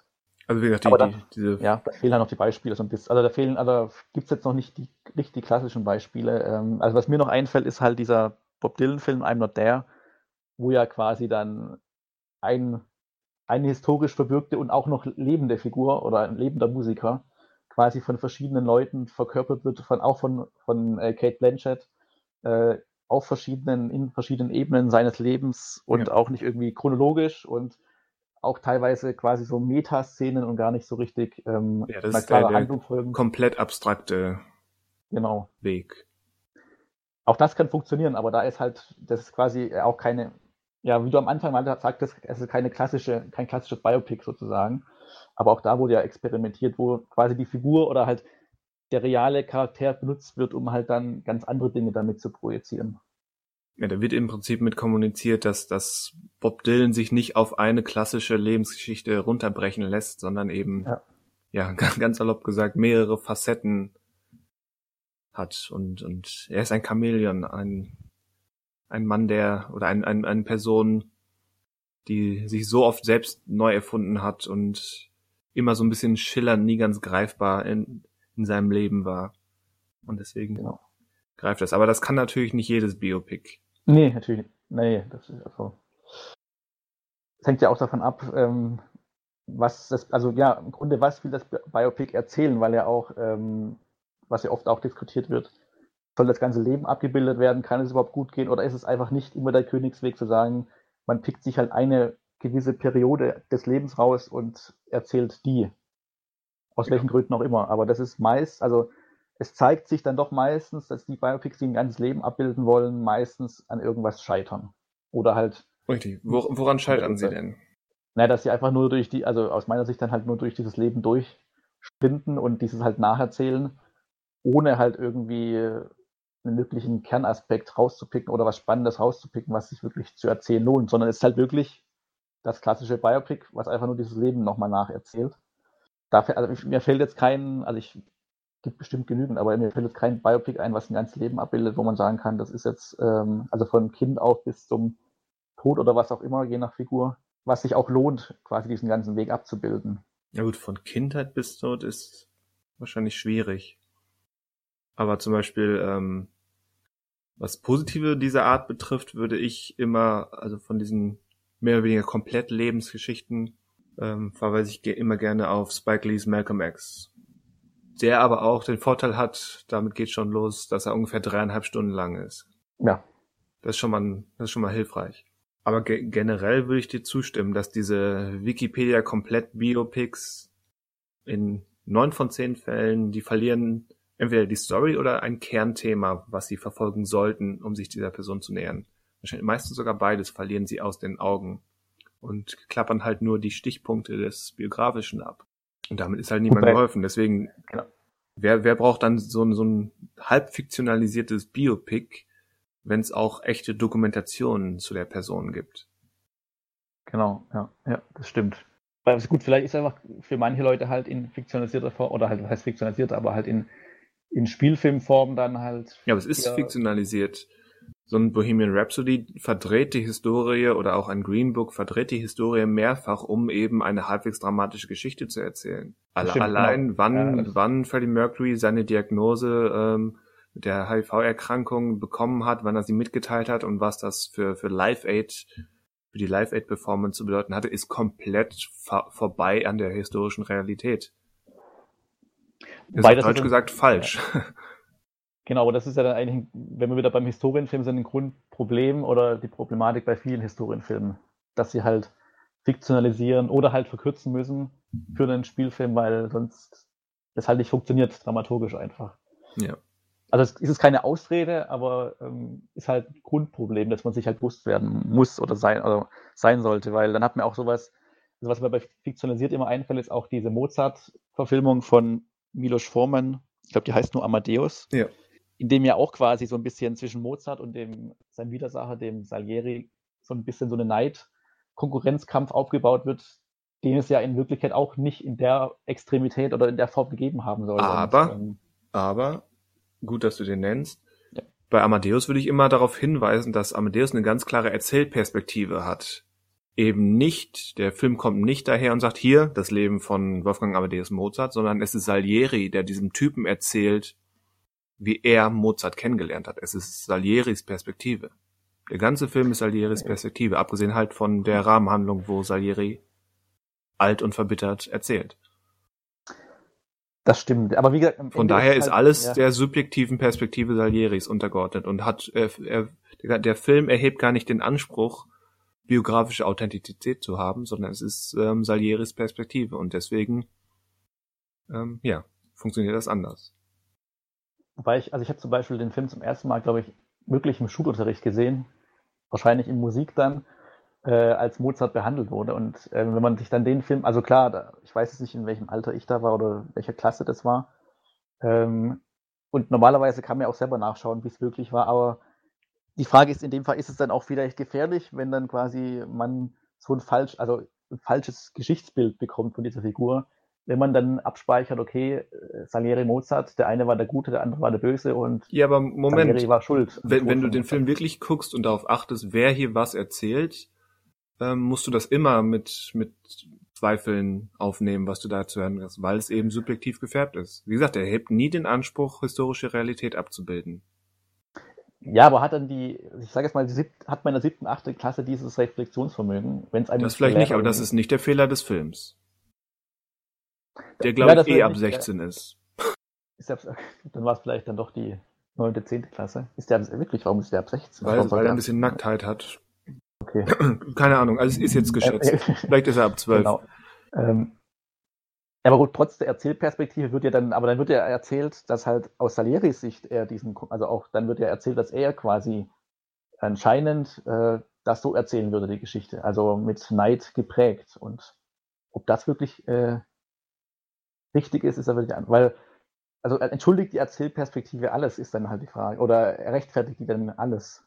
nicht rechtfertigt, aber die Erzählperspektive gibt, pardon, gibt den Hinweis, ähm, dass hier eben erzählt wird und nicht nur historisch abgebildet. Und deswegen, meiner Meinung nach, ähm, gibt diese Perspektive sofort oder ganz klar die Lesart vor, diesen Film eben nicht als historisches Dokument zu nehmen, sondern als dramatische Nacherzählung dieser zwei dieser Begegnung dieser beiden Männer. Deswegen sind Fragen nach historischer Authentizität und histor historischer Dokumentation oder Richtigkeit und Korrektheit sind, fallen sofort hinten weg und sind maximal zweitrangiger Natur, würde ich sagen. Okay, dann war vielleicht generell schon der Einsatz des Films im Schulunterricht schon falsch. Je nachdem, was ihr damit angestellt habt, wenn es wirklich um, um das Leben von also wenn wenn es bei euch wirklich um das Leben ist so um das historische Leben von Mozart ging, dann war das sicherlich nicht der richtige Film. Wenn es um Musiktheorie ging, zum Beispiel wenn wenn beide am Ende zusammen in dieser großartigen Szene äh, das Requiem verfassen, da sehe ich durchaus ähm, Sinn für den Schulunterricht. Also ich glaube, es ging eher um das Biografische von Mozart. Nochmal als Film, also was heißt nochmal, oder als Film zu sehen. Ja, dann ist das tatsächlich ähm, nicht die ideale Wahl. Das würde ich dann dem, dem entsprechenden Lehrer in die Schuhe schieben, der sich entweder nicht, nicht genug mit dem Film befasst hat oder nicht, der nicht aufmerksam genug war, was er da überhaupt gerade guckt. Rufe ich gleich mal nach der Aufnahme an. Bei der Schule. Ja, aber das, genau, also das ist halt. Ähm, aber äh, fällt dir denn ein Beispiel ein zu einem Film, wo du sagen würdest, ähm, wie der jetzt arbeitet mit Fiktion und Realität oder scheinbar Realität, könnte gefährlich sein oder ist gefährlich im, im gewissen Rahmen oder könnte in gewissem Rahmen falsch sein oder gefährlich sein für die Zuschauerinnen und Zuschauer? Gefährlich in Bezug auf was? Also gefährlich, weil er falsch im Dass irgendwas falsch, einfach was erzählt wird, also was, was halt nicht stimmt oder eine bestimmte Perspektive ist, die halt dann äh, als Meinung oder als Ansicht übergehen kann aufs Publikum, was aber halt nicht stimmt oder was. Ähm, ja, dann, dann ja. ist wirklich fast, fast jedes Biopic potenziell gefährlich, weil wir hatten es ja beide gerade schon gesagt, um eben einen halbwegs dramatischen Film zu machen, muss immer so ein bisschen verändert werden und ähm, das kann mal mehr, mal weniger schiefgehen. Und zum Beispiel ein, ein Green Book oder auch ein Darkest Hour, ähm, wenn es dann auch um potenziell gefährliche oder zumindest komplexe politische Themen gibt, geht, ähm, da ist dann natürlich die Fallhöhe noch einmal größer. Also Darkest Hour, gerade weil er etwas einseitig ähm, ist, blendet alles andere, was, was Mr. Churchill so im Laufe seiner Karriere angefasst und abgefuckt hat, pardon my French, ähm, mhm. wird dann eben ausgeblendet, weil man sich nur auf die eine Perspektive fokussiert. Also wer, wer wirklich Hollywood-Biopics nimmt, um über historische Fakten zu lernen und ausschließlich Biopics zu nehmen, ist immer gefährlich.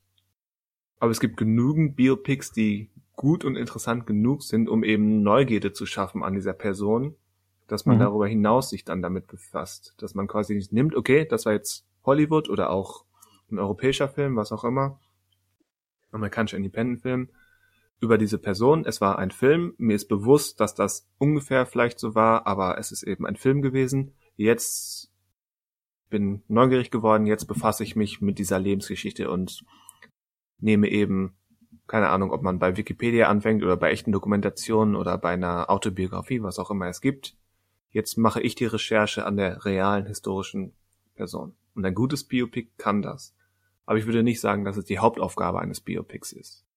Das kann ein schöner Nebeneffekt sein. Ja, dem würde ich auch erstmal zustimmen. Würde dir spontan eins einfallen, wo du sagen würdest, das Biopic hat dich weitergebracht, um dich mehr mit einer, einer Person zu beschäftigen?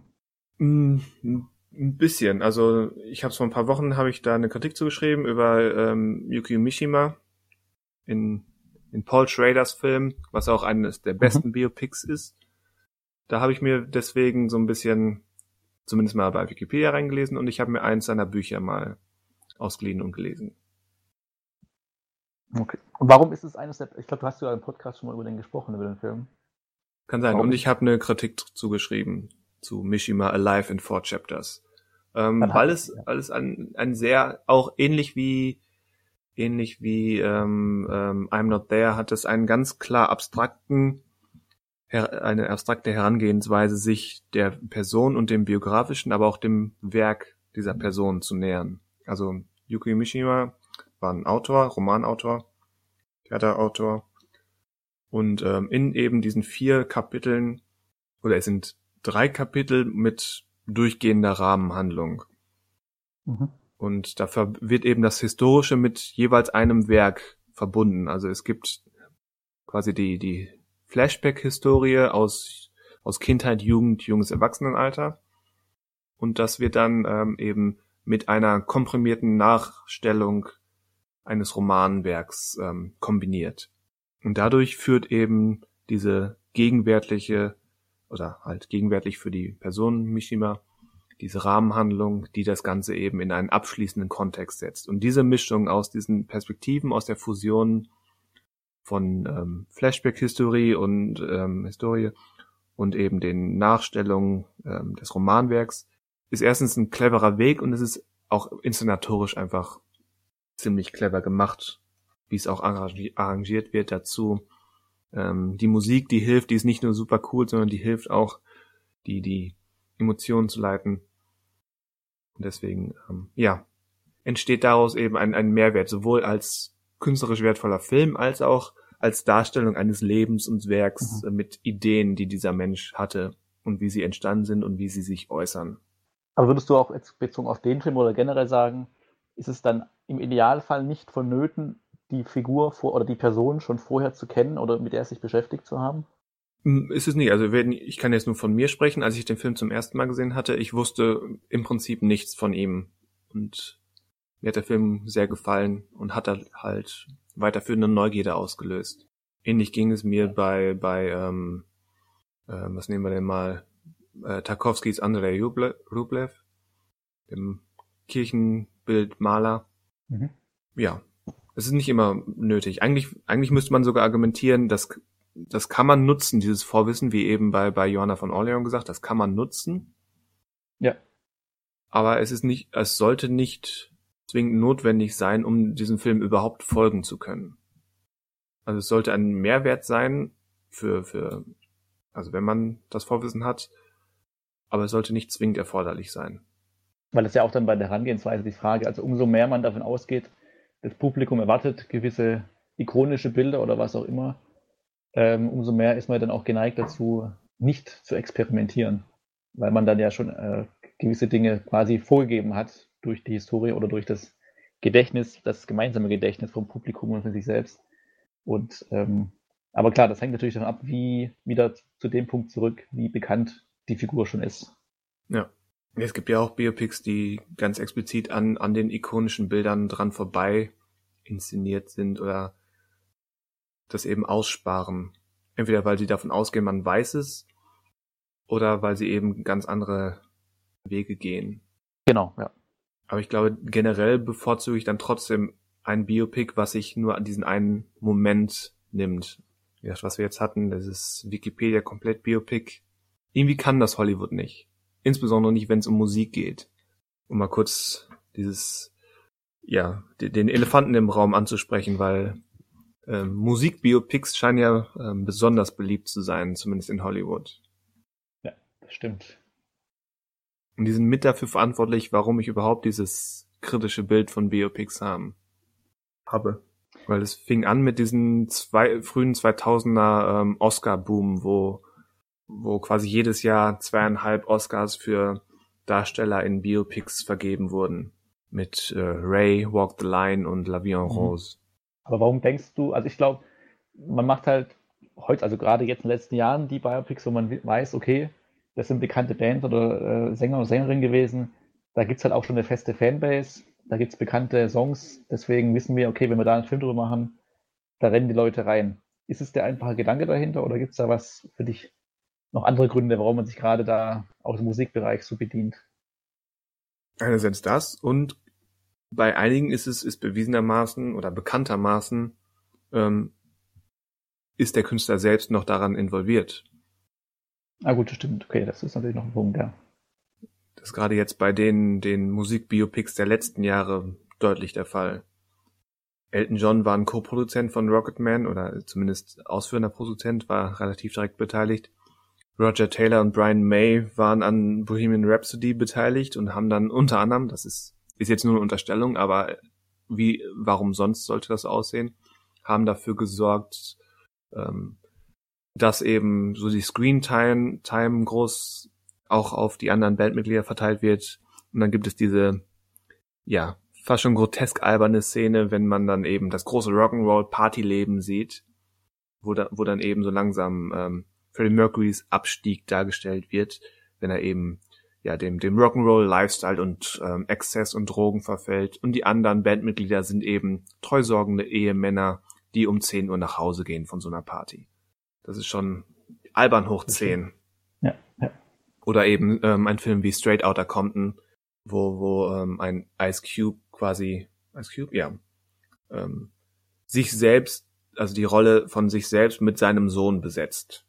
Seinem realen leiblichen Sohn. da ist der Einfluss der realen Leute eben noch groß, die das mehr als, als, je nach Auslegung, aber jetzt in diesen Beispielen ist es, geht es eben mehr um das, das eigene Image und auch um, das quasi historische Image nochmal darauf zurückzublicken und das so ein bisschen auch möglicherweise zu bereinigen. Wobei ja, das könnte man noch überlegen, bei Biopics im Vordergrund ja meistens steht, oder was heißt nicht meistens, aber dann doch eine positive Heldengeschichte zu erzählen oder also je nach Figur, die man sich halt herauspickt, ja vielleicht schon das Ziel ist, dann äh, eine Figur positiv oder halt eine Person der Historie, der also der früh, also wenn man jetzt nur das 20. Jahrhundert jetzt die Figuren nimmt, die ja schon irgendwie positiv zu erzählen, die Geschichte, oder irgendwie dann am Ende einen Punkt zu finden, der nicht entweder sehr tragisch ist oder halt nicht tragisch, aber die vielleicht die Figur jetzt nicht so ins Negative rückt, weil sie ist ja die Hauptfigur des Films und kann ja dann schlecht oder soll vielleicht aus Sicht von vielen nicht unbedingt zu einem Anti-Helden werden oder zu einer bösen Figur werden, die dann gar nicht mehr Sympathieträger sein kann für den ganzen Film. Da gibt es auch wahrscheinlich, also gibt es genügend Beispiele, wo das nicht so ist, aber ähm, das könnte vielleicht der Grund sein, warum man dann oftmals das positive Licht sucht für manche Figuren. Ja, aber das, das sollte nicht. Also nee, sollte man sollte sich erstmal ja. dem nähern, was, was entweder die historischen Fakten dargeben oder einen interessanten Kniff für eine spannende Figur machen. Aber wenn man diese Figur um sämtliche Makel, Fehler und negative Aspekte bereinigt, hat man nur noch so eine, ja, hat man nur noch so eine Hülle da rumlaufen, die so tut, als wäre es eine große Gestalt, die, die mit großem historischen Nachhall daherkommt, aber eigentlich nichts Interessantes mehr an sich hat. Ja. Weil das ist ja die große Frage. Warum interessieren uns Biopics überhaupt, wenn sie uns denn interessieren? Aber warum gucken wir sie? Das ist schon mal eine sehr gute Frage. Warum gucken wir? Naja, entweder ist es, also ich glaube zumindest bei jetzt wieder Bohemian Rhapsody war es einfach so, glaube ich, der war ja erfolgreich, weil einfach viele mit der Musik, mit der Band und mit Freddie Mercury aufgewachsen sind. Und da wirklich wieder dieser Nostalgie-Aspekt, glaube ich, mit reinkommt, würde ich jetzt schon fast sagen man kennt eigentlich die Geschichte und guckt sich halt das nochmal an, auch wegen den Songs und ähm, hat das dann. Und ähm, ja, wenn ich, glaub, ich Songs sehen will, dann gucke ich entweder das Live-Aid-Konzert real oder hau, hau mir die Musik selbst rein. Warum, warum muss ich noch diesen dramatischen Handlungskontext der Personen haben? So, das ist aber was anderes. Das ist aber was anderes. ja, das ist halt nicht nur dieses Live-Aid-Konzert auf YouTube und äh, die CD, die man schon hört, sondern es ist nochmal so ein anderer Kniff und das ist halt dann ein Kinofilm und äh, ja, kein YouTube-Clip. Kein YouTube. -Clip. Also ich glaube, so eine universelle Antwort gibt es nicht, aber ich glaube, das, das hängt schon so ein bisschen, also gerade jetzt, wenn man diese Musiker, Musikbiografie nimmt, ähm, weil ich glaube auch, dass so ein Walk the Line vielleicht oder ein Ray ähm, dann vielleicht in Deutschland sogar noch ein bisschen weniger gut an, das weiß ich jetzt nicht, aber weniger gut ankam als vielleicht so bei Rhapsody, weil, wobei gut, Johnny Cash ist auch jetzt schon weltweit erfolgreich, aber ähm, je nachdem, wie bekannt die halt auch in anderen Ländern sind und wie, je nachdem, wie vielleicht dann auch die Zuschauer mit denen eine eigene Verbindung durch ihre Vergangenheit haben, dann halt auch mehr diesen Film interessiert sind, auch wenn sie, wie gesagt, wie du schon gesagt hast, auch einfach auf andere Dinge zurückgreifen könnten und nicht den Film nochmal schauen müssten. Ähm, aber ich glaube, das spielt auf jeden Fall auch mit da rein einfach eine Rolle. Ja, ich, ich denke auch, es ist quasi die Idee, es ist eine große, populäre, bekannte Person, die durch so ein Biopic quasi wir erhalten privaten Einblick, realen Einblick. Wir sehen diese reale, fast schon abstrakte Figur des öffentlichen Lebens nun auf Deutsch oder theoretisch, wie sie ist, eben im Privaten. Ich glaube, das ist ein Anreiz. Mhm. Aber dann sollte das Private doch, es muss ja nicht, es muss ja nicht ähm, die historische Faktenrealität sein. Wie gesagt, ein gutes Biopic darf sich, darf durchaus dann eben sich so aufstellen, dass es erstmal dramatisch interessant ist und um Neugierde zu schaffen in Maßen. Ja. Aber wenn man eben diese Figur um alles, was sie interessant macht, oder zumindest um vieles, was sie interessant macht, bereinigt, sie abschleift, weil man bloß niemanden ähm, verschrecken will, insbesondere nicht die reale Person oder die, die Erben dieser Person, dann ist doch ähm, niemand wirklich da, damit geholfen, außer dass eben die, die reale Person oder die Erben sagen können, ja, ähm, jetzt denkt niemand von mir oder meinem Vater oder meiner Mutter schlecht weil es eben so ein glatt gebügeltes Abbild ist. Deswegen wäre meine, ja. mein Argument fast, Biopics sollten nie mit dem Einfluss der realen Personen entstehen. Also ja, dem würde ich zustimmen. Die Frage ist halt immer, einen Einfluss haben ja, also die Macherinnen und Macher ja trotzdem irgendwie durch irgendwas. Also wenn sie selbst schon, haben ja schon Einfluss auf das Ganze. Also die Frage ist immer, äh, wie unabhängig wäre jetzt ähm, bei Bohemian Rhapsody zum Beispiel Brian Singer, der eigentlich den Film gemacht hat, ursprünglich und lange Zeit, wie unabhängig wäre er an das Thema rangegangen, wenn er eben nicht äh, quasi von den verbliebenen Bandmitgliedern irgendwie dann noch als Mentor, also von denen gementort wurde, was sie gerne drin hätten und was nicht. Ja, also ich, wenn du das, ich glaube, ich weiß, was du sagen willst. Ähm, Korrigiere mich, wenn ich das falsch interpretiere. Mhm. Quasi nach dem Motto, dass egal, ob die da jetzt vor der Tür stehen oder nur schweigend abwarten, wenn wenn es noch, wenn es die noch gibt oder wenn es noch Erben gibt, das schwirrt immer im Hinterkopf eines Geschichtenerzählers. Diese, dieses Verantwortungsbewusstsein oder dieser versuchte Respekt. Meinst du das? Und dass man sich davon das, beeinflussen lässt. Also das zum einen, ähm, wenn sie quasi noch lebendig sind, da ist auch immer die Frage, wie frei man da überhaupt über jemanden erzählen darf. Also darf, darf man dann über eine real existierende Person überhaupt äh, ohne deren Einverständnis irgendwas erzählen, was vielleicht stimmt, aber was die Person halt nicht erzählt haben möchte im Film. Das wäre so eine rechtliche Frage. Aber auch wenn das quasi jetzt angenommen, alle Queen-Mitglieder wären gar nicht mehr am Leben, ähm, ist auch immer noch die Frage, welches Interesse, also hat er das Interesse, dann die wahre Geschichte zu erzählen? Oder, wie Herr schon meinte, möchte er einfach so eine positive Geschichte erzählen, die äh, gute Laune rüberbringt und wo sich dann am Ende das Publikum mitfeiern kann, wenn sie da auf dem Live-Aid-Konzert sind und so weiter? Oder ähm, kann man da als Regisseur überhaupt dann unabhängig daran gehen und hat da nicht auch schon irgendeine Vorfärbung, weil man vielleicht selber auch eine Vergangenheit mit der Band hat, eine positive sozusagen und dann auch interessiert daran ist, einen Film zu machen, die jetzt das Ganze Werk von denen nicht irgendwie zusammenbrechen lässt oder in Frage stellt oder kritisch betrachtet. Das ist so der Punkt. Ja, also im Prinzip richtig, aber idealerweise ist, ist jetzt natürlich nur die Theorie, wie es sein sollte und ähm, ja. Menschen sind kompliziert, deswegen läuft es eben nicht immer so. Ja, aber ja. In der Theorie sollte doch erstmal ein guter Film, der es wert ist, erzählt zu werden, oder eine gute Geschichte mit einer interessanten Person im Vordergrund stehen. Und was, was dann die persönliche Beeinflussung oder Vorgeschichte oder Bekanntheit oder Auseinandersetzung mit, mit dem behandelten Thema betrifft, äh, gucken wir doch mal auf Control, dem Joy Division Biopic. Kennst du das? Ähm, also ich kenne es vom Namen her auf jeden Fall. Also gesehen habe ich es nie. Ich kenn's, ich habe nur mal drüber gelesen und mal den Trailer, glaube ich, gesehen, aber ich habe es leider nie in Gänze gesehen, den Film. Weil es ist, es ist für mich kein Meisterwerk, aber es ist irgendwie das Idealbeispiel, ähm, wie jemand, der ganz direkt nicht nur die nicht nur Fan war, sondern ähm, Anton Corbijn hat schon zu ähm, Lebzeiten von ähm, ja mein Gott, wie heißt er denn jetzt? To Nein, nicht Tony Curtis, ähm, Ian Curtis, glaube ich. Und, und Joy Division. Der hat mit denen schon zusammengearbeitet, hat ein Musikvideo mit denen gedreht, hatte glaube ich schon war deren ähm, Fotograf schon zu, noch zu aktiven Zeiten mhm. und hat jetzt diesen dieses Biopic äh, ähm, gedreht Jahre später. Und wie gesagt, es ist kein Meisterwerk, aber es ist das Idealbeispiel, wie jemand, der so direkt privat mit mit dem behandelten Sujet vertraut war, dass er eben doch eben die Notwendigkeit gesehen oder erkannt hat, ähm, dass niemandem damit geholfen ist, da jetzt so ein weich gezeichnetes, ach, alles war gut und das war ein super Musiker-Biopic zu machen, sondern dass der da wirklich ja auch auch ähm, das Hässliche oder Negative herausgestellt hat, hatte einfach weil es dramatisch passend war und weil es ehrlich ist und weil es auch irgendwie zu der Geschichte und und ähm, zu der Band an sich passte. Ja, ja. Und so so ein sowas hätte man mit mit Freddie Mercurys Leben auch machen können. Ich glaube auch, um das da zu bleiben, ähm, das hat so ein bisschen auch jetzt in den letzten Jahren vielleicht erschwert, dass sich Leute an ein Biopic und ein erneutes Biopic über Michael Jackson herantrauen, weil da jetzt so viel offengelegt wurde, was vorher auch schon irgendwie rumort hat und was aber jetzt immer noch nicht quasi hundertprozentig belegt nee, ist oder klar ist.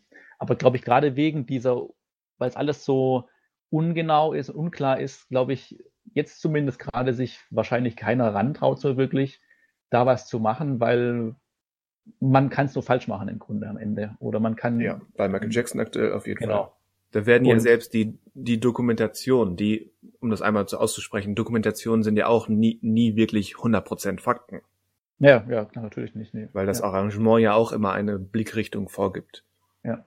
Aber selbst, selbst die ähm, werden ja, da gab es ja, glaube ich, zwei in den letzten paar Jahren über Michael Jackson. Ähm, selbst die werden ja sehr kritisch aufgefasst, je nach, je nach Lager. Ja. Und deswegen, ja, genau. ja du, du wirst ziemlich sicher recht haben. Ähm, da wird sich aktuell niemand an einen Michael Jackson Biopic wagen. Vielleicht, vielleicht, wenn man da wirklich einen ganz abstrakten Weg findet. Aber nee, das dürfte aktuell zu schwierig sein, weil wie du schon sagst, in dem Moment, wo man so einen Film macht, dann legt man sich auf eine Blickrichtung fest. Ja. Und da ist aktuell zu viel Zündstoff noch drin. Weil es gibt ja diese, ich glaube, eine TV-Verfilmung war das ja, die, glaube ich, Anfang der 90er erschien, oder Mitte der 90er, und die quasi zufälligerweise, würde ich jetzt mal sagen, genau an dem Punkt endet, wo, würde ich jetzt sagen, so die Probleme in seinem Leben, also die Probleme, die jetzt in den Dokumentarfilmen in den letzten Jahren quasi thematisiert wurden, die da aufgekommen sind. Und da hat er quasi noch Glück gehabt, also in Anführungsstrichen Glück gehabt, dass er sich quasi mit den Kontroversen aus seiner Kindheit ähm, auseinandergesetzt hat, wo er eben von seinem Vater und so weiter geschlagen wurde. Aber halt die anderen Dinge, die jetzt ihn betreffen und ihn in ein schlechteres äh, Licht drücken, die halt erst danach aufgetaucht sind. Und ich glaube, da halt, ja, sich jetzt wirklich, wie gesagt, keiner rantrauen wird, ähm, da Stellung zu beziehen und dann einen Film drüber zu machen, weil wie möchte man da jetzt die Figur inszenieren, ohne quasi eine Meinung abzubilden, die man selbst über ihn hat? Ja.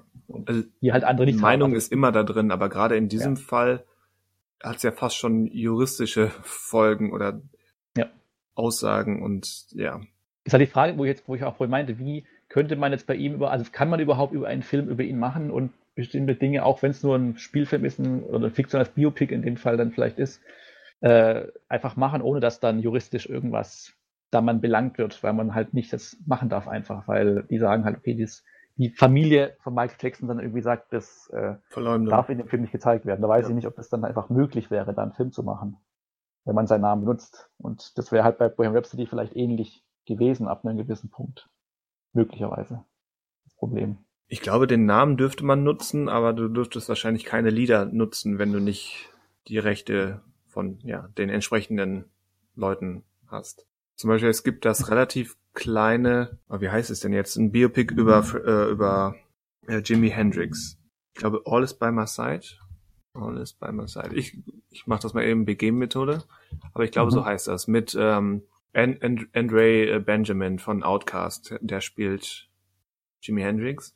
Mhm. Das kommt komplett ohne ähm, Hendrix-Musik aus, weil sie eben die Rechte nicht hatten. Das ist ähm, ein bisschen seltsam manchmal, aber es ich hatte das Gefühl, es befreit diesen Film auch von dieser Verpflichtung, ähm, erstmal erstmal so ein, so ein Best-of ähm, abzuliefern, bevor man die Geschichte erzählt. Also ich hatte das Gefühl, sowohl das die kleine das kleine Budget, der kleine geringe Bekanntheitsgrad und eben das Fehlen von diesem klassischen hier ist die reale Musik, ihr Nostalgiejünger, lasst uns erstmal ein bisschen abjammen, ähm, dass das den Film so ein bisschen befreit hat, mehr über konkreter etwas über diese Person zu erzählen oder mit dieser Person zu machen. Mhm. Und ja, vielleicht kann das, kann man das auch mit Michael Jackson machen, aber ich glaube immer noch, ähm, nein, das dürfte in dem Fall zu schwierig sein. Aber vielleicht sieht das irgendjemand auch als Herausforderung. Wird wahrscheinlich irgendwann schon kommen, schätze ich jetzt mal. Aber ähm, ja, mal gucken. Es gab ja auch noch keine äh, Verfilmung der ganzen Boybands der 90er Jahre. Also es gibt noch keinen Backstreet Boys Film oder sowas. Die Frage ist, gibt es da nicht viel zu erzählen einfach? Die Spice Girls haben mal ihren eigenen Film gemacht, einfach als sie noch populär waren, aber ansonsten, ähm, weil die Musik ist ja, hat ja, also die Musik der Backstreet, also jetzt nur als Beispiel, die Musik der Backstreet Boys hat ja immer noch ihre äh, Fans heutzutage, ihre nostalgischen Fans. Also da wird es ja auch dann ein Publikum geben dafür, aber wahrscheinlich gibt dann so eine Boyband zu wenig Skandale irgendwie her für einen Film oder so? Also, also Robbie Williams hat doch vor ein paar Wochen angekündigt, dass sein Biopic Gestalt annehmen soll. Ah, aber wenn er schon sagt, sein, Bi also sein Biopic. Ja, ja, der ist da wieder äh, selbst mit involviert. Ja, dann ist es wieder Zum, Zumindest ist er der, der finale Daumen hoch, Daumen runter oder so. Okay. Aber solange ja. wir noch einmal beim Musik oder beim Musikvideo Videos, hä? Ja, Musikvideos. Äh, beim Musikbiopics sind, wir müssen einmal Walk Hard erwähnen. The Dewey Cox, Cox Story. Story. Hast du den mal gesehen? Äh, ich habe nicht gesehen, nee, ich kenne nur den Titel, deswegen aber mehr nicht. Also ich weiß, wer mitspielt und so weiter, aber ich habe ihn nicht gesehen. Äh, sollte man vielleicht machen, gerade gerade wenn man wenn man so Ray und Walk the Line kennt. Mhm. Weil dieser Film mit John C. Reilly in der Hauptrolle ist quasi eine ziemlich, ziemlich treffende Parodie und Satire auf äh, das Biopic-Schema, was eben zu dieser Zeit mit insbesondere Ray und Walk the Line ähm, der Fall war. Wie gesagt, der, der The Dewey Cox Story ist komplett fiktiv. Es ist eben wirklich nur ja quasi fast schon auf Mel Brooks Niveau eine Subgenre-Satire auf Biopics. Und es ist so mhm. treffend. Der, der Film stolpert quasi darüber, dass er eben so treffend und gut ist, weil er in die, irgendwann in, in der zweiten Hälfte in dieselben Fehler ähm, oder in dieselben Fettnäpfchen tritt und, und langweilig wird. Aber irgendwie macht das Sinn, dass er langweilig wird, weil er eben das so exakt und passend ähm, pardon, nachstellt und ähm, über, leicht übertreibt aber halt authentisch dabei bleibt. Das ist wirklich, wenn man, wenn man manche Szenen vergleicht, so, so die Drogenausnüchterungsszenen oder so die, die, der Ehekrach oder so Wutanfälle im, im Showroom, Backstage. Schon sehr passend. Eigentlich ein Wunder, dass sich irgendwie jetzt, Pi mal Daumen, zehn Jahre später, ähm, die Rocketmans und Bohemian Rhapsodies dann doch nochmal hervorgetraut haben, die quasi so tun, als hätte es Walk Hard nie gegeben. Aber war der damals so, also, also hat er so viel Spuren hinterlassen, Nein, dass man sagen kann? Und das ist wahrscheinlich der Punkt. Der war ein ziemlicher Flop. Und wahrscheinlich fühlen sie, fühlen sich diese anderen genannten Filme deswegen so sicher, ähm, weil eben niemand Walk Hard gesehen hat. Ja, und solange halt auch sowas wie, jetzt sind wir wieder bei Bohemian Rhapsody, so gut läuft, gibt es ja auch keinen Grund aus Sicht der Produzenten, dass man da nicht weitermacht in die Richtung. Nö. Gibt's ja immer noch. Wie gesagt, Madonna dreht ja ihr eigenes Biopic. Das wird wahrscheinlich eine sehr reflektierte Version ihres Lebens dann sein. Nicht, Madonna okay. traue ich irgendwie beides zu, theoretisch. Also ich traue ihr zu, dass das komplett selbstgefällig hier, ich bin die Größte wird, aber ich kann mir auch vorstellen, dass sie ähm, das etwas selbstkritischer und dreckiger macht. Ja, es ist abzuwarten. Was vielleicht ähm, der passende Moment ist, um, um so einen Sonderfall einmal aufzugreifen. Ich glaube, ich habe ihn irgendwann in einem Podcast schon mal erwähnt. Ähm, oder zumindest in einem Artikel. Ähm, All That Jazz oder ähm, in dem Rampenlicht, wie ist der deutsche Titel? Irgendwas mit Rampenlicht. Ähm, mhm. Was das quasi autobiograf, was der quasi autobiografische Film von ähm, Tanz- und Choreografie-Ikone Bob Fosse ist, der unter anderem Cabaret gemacht hat. Die einzige Haken in Anführungszeichen ist, dass niemand in diesem Film Bob Fosse heißt. Aber es ist quasi seine Lebensgeschichte, die er selbst schreibt und inszeniert. Mit Roy Scheider in der Hauptrolle. Und ähm, der kennt wirklich keine Gefangenen. Der zieht sich so durch den, ja nicht den, durch den Kakao, aber der zieht sich selbst runter. Der kennt wirklich keine Scheu, ähm, alles Hässliche und Negative und Schmerzhafte seines Lebens da sehr, teilweise sehr abstrakt ist eben Theater und Bühnen und Tanzkultur ähm, sehr, sehr bildstark und abstrahiert dargestellt. Aber trotzdem ohne Zweifel ähm, ist das kein, kein Götzenbild seines eigenen öffentlichen An Antlitzes, sondern ein sehr spannender Sturzflug durch, durch eine sehr ähm, aufwühlende Karriere, wenn man so will. Also den kann ich als, als biografischen Sonderfall sehr empfehlen und als Film generell. Ja, ich glaube, du hast es schon mal erwähnt. Also ich bin mir auch nicht sicher, aber ich glaube, du hast schon mal davon gesprochen. Aber ist ja egal. Ich glaube auch, aber er passt gerade. Ja. Und ähnlich abstrakt mit anderen Namen, aber irgendwie, wenn man halbwegs, ja, ich sag's mal ein bisschen anmaßend, wenn man halbwegs vorgebildet ist, kann man es erkennen. So ähnlich geht ja auch Todd Haynes bei Velvet Underground um, ähm, wo die Ähnlichkeiten mit ähm, wer ist es? David Bowie und ähm, wie heißt er? Iggy Pop? Na, jetzt auf jeden Fall lange nicht gesehen. Auf jeden Fall, ähm, da wird ähnlich damit umgegangen, dass es eben ähnlich ist, ohne die ganzen Namen zu nehmen. Mhm. Oder ein Film wie äh, David Cronenbergs Naked Lunch, der ja weniger die Verfilmung des Romans ist, oder der ist so halb die Verfilmung des Romans, aber gleichzeitig ver verwebt er auch Biografisches von, ähm, von Mr. Burroughs, dem Autor. Also fast wie die, die Cronenbergsche Body Horror Version von Mishima. Wo eben ein Werk und das biografische verschmelzen. Liegt nach einer interessanten Mischung. Ja. Und es ist halt David Cronenberg noch, noch vor ein paar Jahren, das heißt, er war noch nicht auf diesem etwas realistischeren, psychologischeren Trip, obwohl das immer natürlich schon in seinem Werk drin war. Aber es ist noch mehr, mehr von dem Klassischen, was die Leute ähm, so der 80er und 90er erwartet haben, noch klassischer Body Horror. Mhm. Aber eben, ja, verrückt und aus, aus der quasi Feder von William S. Burroughs. Es gibt ja also die positiven experimentellen Beispiele, die auch positiv ein Biopic machen können, ohne nur einfach Wikipedia abzufilmen. Ja, aber es sind fast immer die, die eben auch mit den Grenzen ähm, des, entweder des Genres oder ähm, des historischen Rahmens spielen. Zum Beispiel ein, eines meiner Lieblingsbiopics ist auch Marie Antoinette von Sofia Coppola. Mhm, ja, stimmt, ist auch ein gutes Beispiel, ja. Wo eben ähm, ganz bewusst mit Anachronismen gespielt wird, insbesondere eben in der Musik, um dieser Lebensgeschichte eben einen, einen modernen Blickwinkel zu geben und gar nicht so zu tun, als wäre das jetzt hier Geschichtsstunde, sondern der moderne Blick auf diese Figur. Genau, aber das ist halt auch die Frage am Ende, was möchte man halt am Ende erzählen? Also braucht es dann wirklich die eins zu eins Abbildung des Lebens oder der Zeit und kann man da nicht irgendwo davon abweichen? Aber das ist halt immer so, ich weiß nicht, ob die Fragen wirklich kritisch sich selbst gestellt werden. Ja, offenbar nicht oft genug. Ja, bei solchen Filmen. Aber es gibt sie, vereinzelt.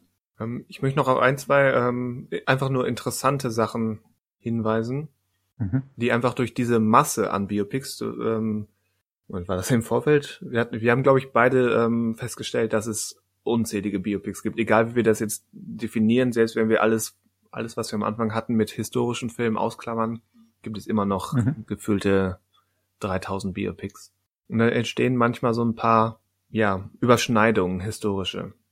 Dass das Filmhandlungen von Biopics ähm, oder von historischen Filmen ineinander gehen weil ja. sie die gleichen Themen angreifen. Ich denke da zum Beispiel ähm, daran, dass Madonnas W.E. quasi die Vorgeschichte von The King's Speech erzählen. Mhm. The King's Speech geht ähm, direkt über mit der Figur von von welcher wie heißt der König? Keine Ahnung, der König. Der ist Heinrich der ist es, ist nicht Heinrich oder ist es nicht ein Heinrich? Der siebte? Nein, oder? ist ein Heinrich? Äh, ist doch kein nee, Heinrich. George, George. George, George klingt besser.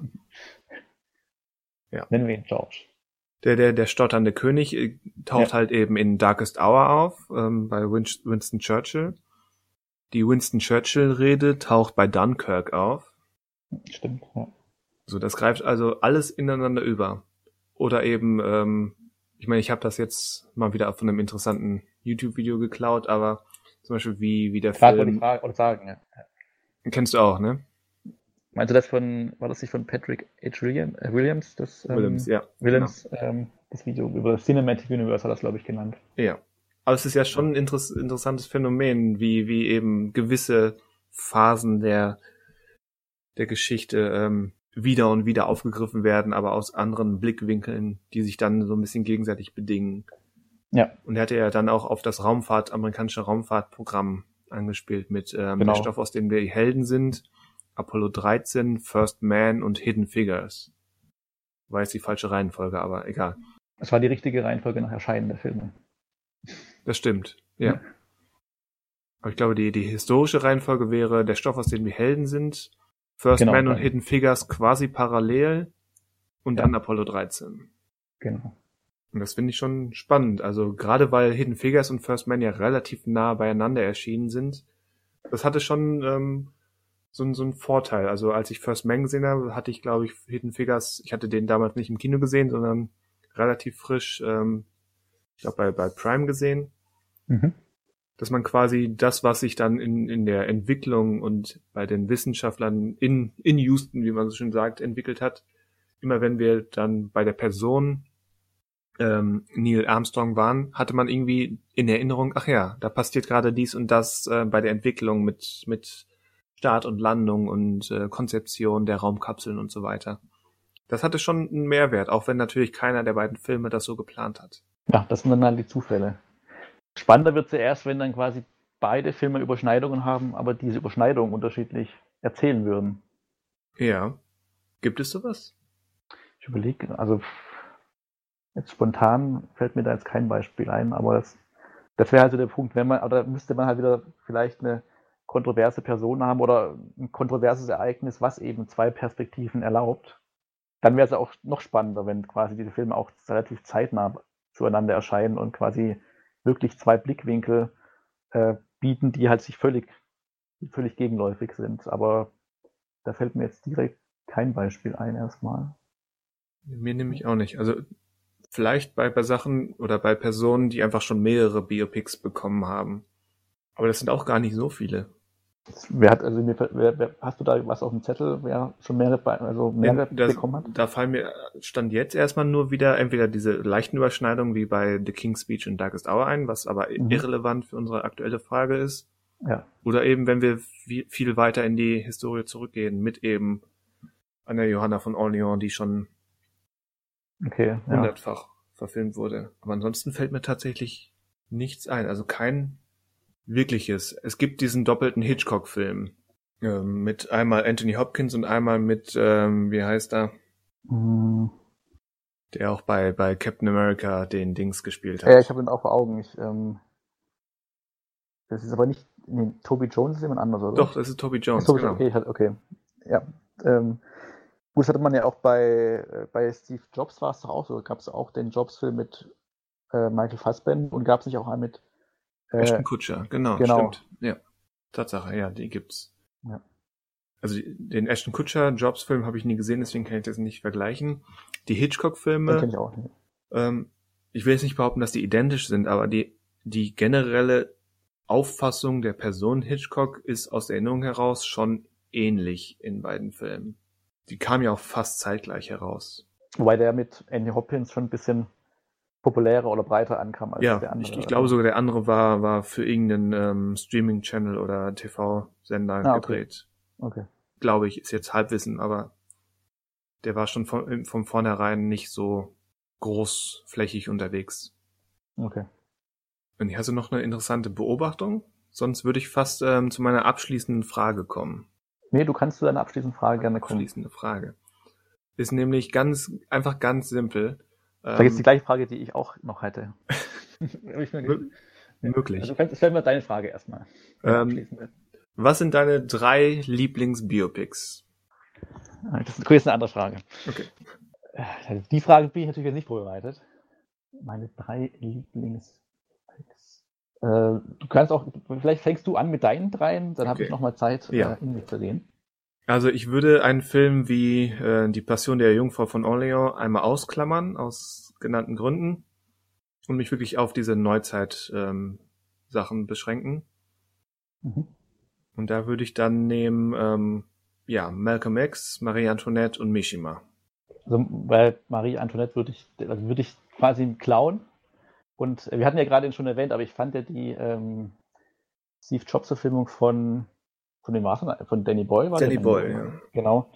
Ähm, fand ich auch sehr gelungen oder fand ich gelungen. Die ja für sich auch nochmal dahingehend besonders war, dass sie einfach nur drei verschiedene von diesen Apple-Präsentationsereignissen, Events ja. rausgepickt hat. Also das, das Skript ist sensationell und Fassbender ist auch sensationell. Meiner Meinung nach reißt die Inszenierung so ein bisschen, nicht weil sie super schlecht ist, einfach weil sie ein bisschen fade ist. Ist dieser Film nur sehr gut und nicht großartig bei mir. Okay, also den würde ich auf jeden Fall aber auch nochmal als oder halt erwähnen oder als Empfehlung nehmen, weil ich glaube, der ging auch so ein bisschen, also ich hatte das Gefühl, dass er ein bisschen unterging auch, als er erschienen ist, 2015, 16 oder wann das war. Ja, so ein bisschen würde ich zustimmen. Ähm, ja. Was vielleicht auch da, also ich weiß nicht, war das nicht auch lange Zeit oder war das nicht mal ein Projekt von oder für David Fincher sogar? Und dann ist Danny Boyle eingesprungen. Hm. Also ich bin mir nicht sicher, weil. Also, ist das jetzt nicht nur dieses diese Vermutung, weil es eben ein Aaron Sorkin-Skript war. Das kann war. auch sein. Das kann gut sein, ja. Der halt von Social Network dann kam und ähm, ja. den nächsten sich genommen hat, ja. Ähm, jetzt will ich gerade, ob mir noch spontan ein drittes, ein dritter Film einfällt. Oh, und ich habe Bright Star vergessen. Kannst du auch gerne Top 4 machen, oder halt 4 nennen, ja. Ähm, ich, also ich, spontan würde ich jetzt keinen Film mehr, also würde mir keiner einfallen, was ja schon dafür spricht, dass es dann äh, keinen vielleicht gibt. Oder halt zumindest der in meinem Kopf nicht als ähm, gelungenes Biopic abgespeichert wurde. Also Moment, wo, wo wir aber gerade bei, bei ja. ähm, Fincher und Sorkin sind, ist Social, Social Network, Network ein Biopic? Also ich spontan würde ich jetzt direkt sagen, ja, ist eins. Ähm, klar hat man jetzt dann, also da ist halt, das ist kein Sonderfall, aber da ist halt quasi die Figur oder die reale Person noch am Leben. In dem Fall war sie aber wirklich ja nicht involviert. Und man hat es ja dann auch dadurch, also man merkt ja dadurch, dass er nicht involviert ist, dass halt die Hauptfigur ja wirklich nicht versucht wird, irgendwie im Nachhinein oder irgendwie positiv zu färben, sondern ehrlich über sie zu, oder aus der Sicht der Macher zumindest ehrlich darzustellen. Aber ich würde schon, also was spricht es für dich irgendwas dagegen, dass es eins ist? Weil es meiner Meinung nach über das Biografische, also nicht nur das Biografische ähm, behandelt, sondern eben diesen, diesen abstrakten Kom ähm, Prozess, wie ähm, Facebook entstanden ist, dass es sich eben nicht nur auf die, die, das Leben von Mark Zuckerberg beschränkt, sondern eben diese ganze Entstehung von Facebook beackert, dass das der eigentliche Fokus ist und nicht das Leben von Mark Zuckerberg. Das, ja, stimmt. Es geht mehr um Facebook als vielleicht um ihn. Also er ist die Hauptperspektive, ja, aber eben nicht die genau, einzige. Ja. Und wie gesagt, es geht eben mehr um, um diesen Prozess und nicht um ihn als Person. Ja, würde ich, also würde ich gelten lassen, ja. Also ich würde es trotzdem auch gelten, dass man sagt, das ist eins. Aber klar, kann man auch. Also wenn es eins ist, dann muss ich es zu meinen Favoriten zählen, aber. okay. okay, ja. Es ist halt auch seit, die Frage ist eben, ähm, wenn man jetzt sagt, es ist ein, wenn man jetzt in zehn Jahren oder 20 Jahren sagt, das ist ein Biopic über Mark Zuckerberg, wie viel, also es hat natürlich, es ist dann halt wirklich nur das, was wir uns ja wünschen, eigentlich nur so ein Aspekt oder ein Zeitpunkt aus seinem Leben, weil ja seither auch wieder viel passiert ist, was ihn als Figur ja oder als Person ähm, vielleicht sogar noch, noch kritischer sehen lässt einfach. Ja. Was so in den letzten Jahren passiert ist, also auch rund um Facebook und ihn rum. Ähm, ob das dann quasi man sagen kann, das, das fehlt jetzt im Film einfach oder hervorhebt, aber er muss ja auch nicht alles abbilden, das ist wie gesagt wieder zum Thema Wikipedia-Artikel, sondern er nimmt sich halt nur diesen frühen Aspekt raus und ähm, so wie die Figur da dargestellt wird, kann man auch verstehen, wie er quasi in der realen, in der realen Welt sozusagen jetzt weitergehandelt hat. Also das, das Bild funktioniert sozusagen. Also das Bild, was David Fincher und Aaron Sorkin da gezeichnet haben, ist jetzt nicht eins, was jetzt, jetzt keinen Bestand mehr hat. Und hat er den Vorteil, dass es meiner Meinung nach ähm, ja nicht nicht nur auf die Person abzielt, sondern eben auf komplexere oder weiter genau. weiter gefächerte Prozesse. Genau. Genau. Ähm, also meine abschließende Frage wäre ja gewesen, aber die lässt sich wahrscheinlich ähm, einfacher beantworten oder schneller beantworten. Äh, gibt es denn äh, ein Biopic oder eine Person oder was auch immer, wo du dir eine Verfilmung wünschen würdest? Mm, jein, also kommt immer davon wie und warum, aber ich glaube, ich habe sogar vor ein paar Wochen hatte ich doch ähm, das sogar mal ungeplant erwähnt. Ah, als was, ich, was, was, was, ich weiß gar nicht, ob du dabei warst in dem, möglicherweise warst du da nicht bei. Äh, da hatte ich die Biografie äh, oder ein, eine Dokumentation über Fotografin, Künstlerin, Kriegsberichterstatterin ähm, Lee Miller gesehen. Ach doch, genau, doch, da war ich sogar dabei. Ich erinnere mich, ich erinnere mich doch. Ja, das ist schon länger her sogar. Ich glaube, das war im letzten Jahr, irgendwann im Herbst sogar schon. Bist du sicher? Also ich glaube, es war auf jeden Fall nicht dieses Jahr. Das mag sein. Also ich hätte jetzt so maximal. November vielleicht oder so? Ja, vielleicht. Ja. Aber ja, Lee, Lee Miller wäre interessant. Ähm, das ist mir immer noch im Gedächtnis geblieben. Ich habe in ähnlicher Weise ähm, vor ein paar Wochen eine, eine, Dokumentation über das Leben von dem Maler äh, Francis Bacon gesehen. Der hatte definitiv ein interessantes Leben, darüber, daraus könnte man so ein, zwei Momente greifen, mhm. einen interessanten Film machen. Ja. Also ich hätte da auch keinen, also ich habe erstmal keinen Wunsch, aber ähm, ja, vielleicht kann man das ja aber als Frage generell in die Runde Wie, werfen. Du stellst diese Frage, hast aber selbst keine Antwort darauf? Das finde ich ja frech. ich bin halt, bei Biopics bin ich wunschlos glücklich. Ich habe alles schon bekommen, was ich wollte. Aber wie gesagt, es kommt halt immer darauf an, wie man es umsetzt. Also ich glaube, mit so einem, gerade Lee Miller ähm, hat er, also ist ja so ein abwechslungsreiches, komplexes Leben, die hat sich ja alle fünf Jahre selbst neu erfunden, oder alle zwei Jahre. Wenn man das einfach nur Station für Station abhakt, ist, glaube ich, niemandem mitgeholfen. Dann ich lieber dieses, diese Dokumentation nochmal. Also es wäre mir daran gelegen, wenn man irgendwie einen Weg finden würde, dass das entweder wie bei Amadeus oder so, ähm, so ein bisschen subjektiv zu färben oder eben so einen Moment zu finden, in dem sich alles andere so ein bisschen spiegelt. Halt, ja, was wir versucht haben jetzt, jetzt zu erörtern in diesem Podcast. Irgendwie einen Weg finden, mehr zu sein als nur die bloße Nachstellung und Verkürzung eines Lebens, eines Wikipedia-Eintrags. Irgendwie ein Kniff, der das sehenswert interessant macht und einen Grund gibt, warum es eben ein semi-fiktionaler Spielfilm ist und keine quasi authentische Dokumentation. Also nicht so, wie wir das wahrscheinlich jetzt alle von den Bee Gees Biopic erwarten. Ich fürchte, das Bee Gees Biopic wird definitiv eher nach dem Muster von Rocketman und Bohemian Rhapsody ablaufen. Nicht ohne Grund ist, glaube ich, sogar der, der Bohemian Rhapsody, nein, der Rocketman Produzent mit dabei. Und ja, wie, wie auch in der News geschrieben, Barry Gibb ähm, ist ja auch ja. direkt noch an, an Bord. Wolltest du vorhin ja Kenneth Brenner als Positivbeispiel erwähnt, was die Besetzung betraf bei seiner Shakespeare-Verfilmung, aber hier als Regisseur macht er wahrscheinlich jetzt. Ja, bei sowas nicht. Also bei Shakespeare, weil es eben von der Bühne kommt und da ja. kommt ja, kam ja auch Brenner ursprünglich her. Ja. Ähm, bei Shakespeare wird er das machen, bei, bei so einem Film garantiert nicht. Und warum auch? Also, wie, wie am Anfang schon gesagt, ab einem gewissen Punkt sind Leute eben wirklich die Leute und da hat es dann Grenzen, wie viel Freiheit man sich auch in der optischen Nachstellung nehmen kann. Ja, das stimmt. Aber wir können ja die, wie gesagt, diese Fragen, wie was die besten Biopics sind für einen oder was man sich wünschen würde, mal ja, stehen lassen mich definitiv für die interessieren.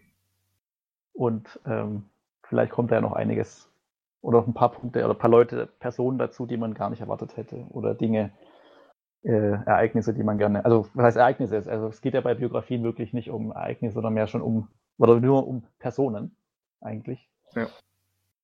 Und vielleicht haben wir da was übersehen. Ja, wir haben einiges übersehen. Ich, ich sehe gerade beim Scrollen, dass wir den Namen Martin Scorsese komplett ausgelassen haben.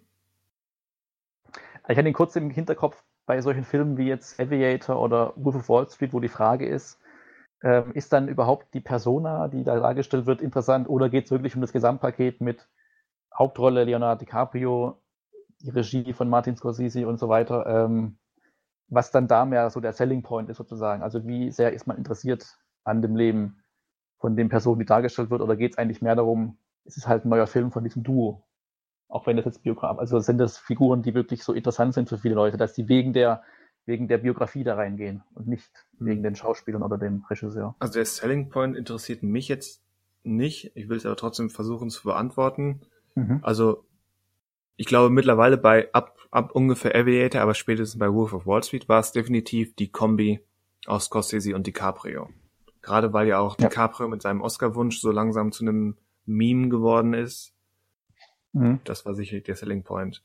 Aber die interessantere oder für mich wichtigere Sache ist ja erstmal, dass Scorsese eine Menge Biografie oder historische Filme gemacht hat. Aber ja, die sind auch biografisch. Und dass die meisten eben gut sind, obwohl sie eine häufig eine relativ ähnliche Struktur haben, aber im Detail dann doch anders sind. Sei es eben wie ein wilder Stier oder Goodfellas.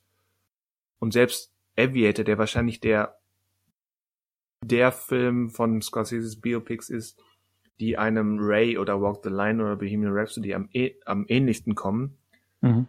Selbst der macht aus meiner Sicht ähm, noch Entscheidendes besser, weil er meine Theorie, warum das funktioniert, weil er eben einen gewissen Kern gefunden hat, ähm, was er an dieser Person interessant findet und beobachten möchte. Und diesen verfolgt er. Es ist nicht einfach nur Punkt A, B, C, D bis Z, sondern es ist eben das ist, hier ist die Facette, die ich beobachten will. Die Figur Howard Hughes und, und ähm, sein, sein Geisteszustand, sein, seine, ähm, ähm, wie sagt man das auf Deutsch, Germaphobe, ähm, wenn man Angst vor Keimen hat und so weiter, diese, mhm. dieser Wahnsinn, schleichende Wahnsinn. Ja. Das ist die Kernidee. Damit beginnt der Film ja auch mit dieser Waschsequenz aus der Kindheit. Es ist nicht einfach nur die Kindheit und ähm, irgendwas, irgendwas, was er erlebt hat. Keine Ahnung, dass er oder sagen wir mal so, ein simplerer Film hätte wahrscheinlich mit, mit, ähm, mit dem sechsjährigen Howard Hughes in einem Spielzeugflugzeug gestartet. Das stimmt, ja. Das, äh, ja, also das wäre so der, der, jetzt mal etwas ab, abwertend beschrieben, ähm, so der Bohemian Rhapsody Weg gewesen. Aber bei Scorsese ist es eben, es fängt mit diesem Bart an und mit dieser Indoktrinierung, Konditionierung von Sauberkeit, Reinheit und bloß keine Keime. Und in sämtlichen Stationen, die dieser, dieser Film, der ja doch eine Menge Zeit in Anspruch nimmt, also nicht nur der Film an sich, sondern auch Erzählzeit, wie viele Jahre aus dem Leben von Howard Hughes aufgegriffen werden. Jede Station fällt früher oder später immer wieder auf diesen Punkt zurück als Kernidee. Mhm. Und das ähm, ist eben für mich eines der Hauptaspekte, abgesehen davon, dass ähm, Scorsese ein bisschen besser inszenieren kann als die beiden Verantwortlichen von Bohemian Rhapsody, ist eben ja, der Hauptpunkt, warum ein Aviator, der vermutlich der schwächste von Scorseses Biopics ist, immer noch um Längen besser und sehenswerter ist für mich als ein Bohemian Rhapsody. Und er hat ja sogar, wir hatten ihn ja vorhin schon kurz erwähnt, unseren lieben fiktionalen Freund, den Jesus, sogar verfilmt. Wo man nochmal, also jetzt halt wieder, da ist man halt Biopic-mäßig auf sehr dünnem Eis. Ja, wobei er ja nicht bei, bei die letzte Versuchung Christi ja nicht mal die Bibel als Vorbild genommen hat, sondern einen neuzeitlichen Roman. Stimmt, ja. ja. Es ist ja Aber, nicht mal eine. Bibelverfilmung, sondern eine Romanverfilmung. So genau muss man dann doch sein. Stimmt, ja. Zumindest da muss man genau sein, ja. Aber da haben wir ja doch jetzt nochmal erwähnt. Ja. Und seine Herangehensweise. Ja, dann haben wir doch eine Menge abgegrast, würde ich sagen, und so ein paar Kernpunkte versucht durchzuerörtern. Ja, so wie das Negative, so aber auch Positives entdeckt so ein bisschen und ähm, ist, glaube ich, ein großer Diskussionspunkt, so Biopics, die einfach ähm, viel Stoff bieten zum Diskutieren, aber wie wir gemerkt haben, trotz allem noch sehr beliebt sind. Ja, Oder schon und es kommen ja auch immer mehr. Wir haben ja schon genau. mehrere noch kommende Biopics angesprochen. Bee, Bee Gees, Madonna und noch ein Marilyn-Film. Ja, das Interesse scheint weiterhin auf beiden Seiten da zu sein, weil ich gehe davon aus, dass der Bee Gees-Film, egal wie gut oder schlecht er wird, erstmal gut laufen wird, erstmal in den Kinos und ähm, ich weiß nicht, ob der jetzt so ein Erfolg, also ob, weil Bee Gees vielleicht nicht, würde ich jetzt behaupten, nicht ganz so die Erfolg hatten wie Queen oder ich täusche mich jetzt komplett. Also was die Verkaufszahlen betrifft, glaube ich schon. Aber ich, das ist jetzt nur Vermutung. Ähm, der wird definitiv trotzdem nicht ganz so ziehen wie Queen heutzutage. Wahrscheinlich nicht. Aber wird schon, weil ich Rocketman war ja, glaube ich, auch jetzt nicht so der Erfolg von den Zahlen her wie äh, Bohemian Rhapsody, aber trotzdem ein Erfolg, würde ich jetzt genau. sagen. Genau. Ja, und auf dem Level schätze ich die Bee Gees auch ein. Ja, genau. Ja, da sind wir mal gespannt, ob da irgendwann mal auch eine positive Überraschung irgendwie auch bei diesen Standard-Biopics am Ende rauskommt, dann irgendwie. Tja. Kann ja auch mal passieren. Kann mal passieren. Ja, ja wie, wie, wie schon gesagt, ähm, sagt uns eure Lieblings-Biopics, eure Wunsch-Biopics oder weist uns darauf hin, wenn wir Blödsinn verzapft haben. Ja. Kann ja eigentlich nicht sein, aber angeblich kommt das hin und wieder vor. Und ansonsten würde ich sagen, ähm, hören wir uns nächste Woche wieder. Bis dahin eine schöne Woche. Genau. Und äh, ja, adios zusammen. Ja, bis dann.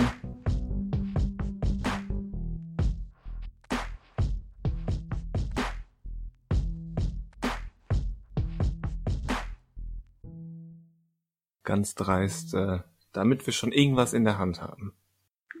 In der Hand haben vorab für danach. In der Hand haben vorab, vorab für danach. Ja. Ich finde, wir sollten hier wieder so eine kleine, ähm, mittlerweile so kleine Dinge einbauen, um zu testen, ob das jemand hier hört. Also irgendwie so ein Stichwort oder ein Kennwort. So ein Kennwort? Ja. Oder Geheimnisse, so kleine Geheimnisse. Geheimnisse. Über, über Daniel Schinzek oder sowas. Oh, jetzt, heute, wo er nicht da ist. Ja. Dinge, die man nicht wissen wollte, aber jetzt weiß über ihn. Oh. Aber hast du denn, hast du denn sowas? Nee, also mir fällt jetzt, also das war ja nur ein Vorschlag für die Kategorie. da bräuchte man, vielleicht will er auch selber drüber sprechen, wenn er da ist. Also, also ob, ob, er selbst ähm, peinliche Geheimnisse kundtun möchte. Genau, offenbaren möchte, ja. Und halt, wir testen ihn gerade ja auch, ob er bis zum Ende hört, wenn er nicht dabei ist, ob er dann nächste Woche vorbereitet ist auf das Ganze hier. das heißt, es ist mehr so ein, gerade so ein Trigger für ihn.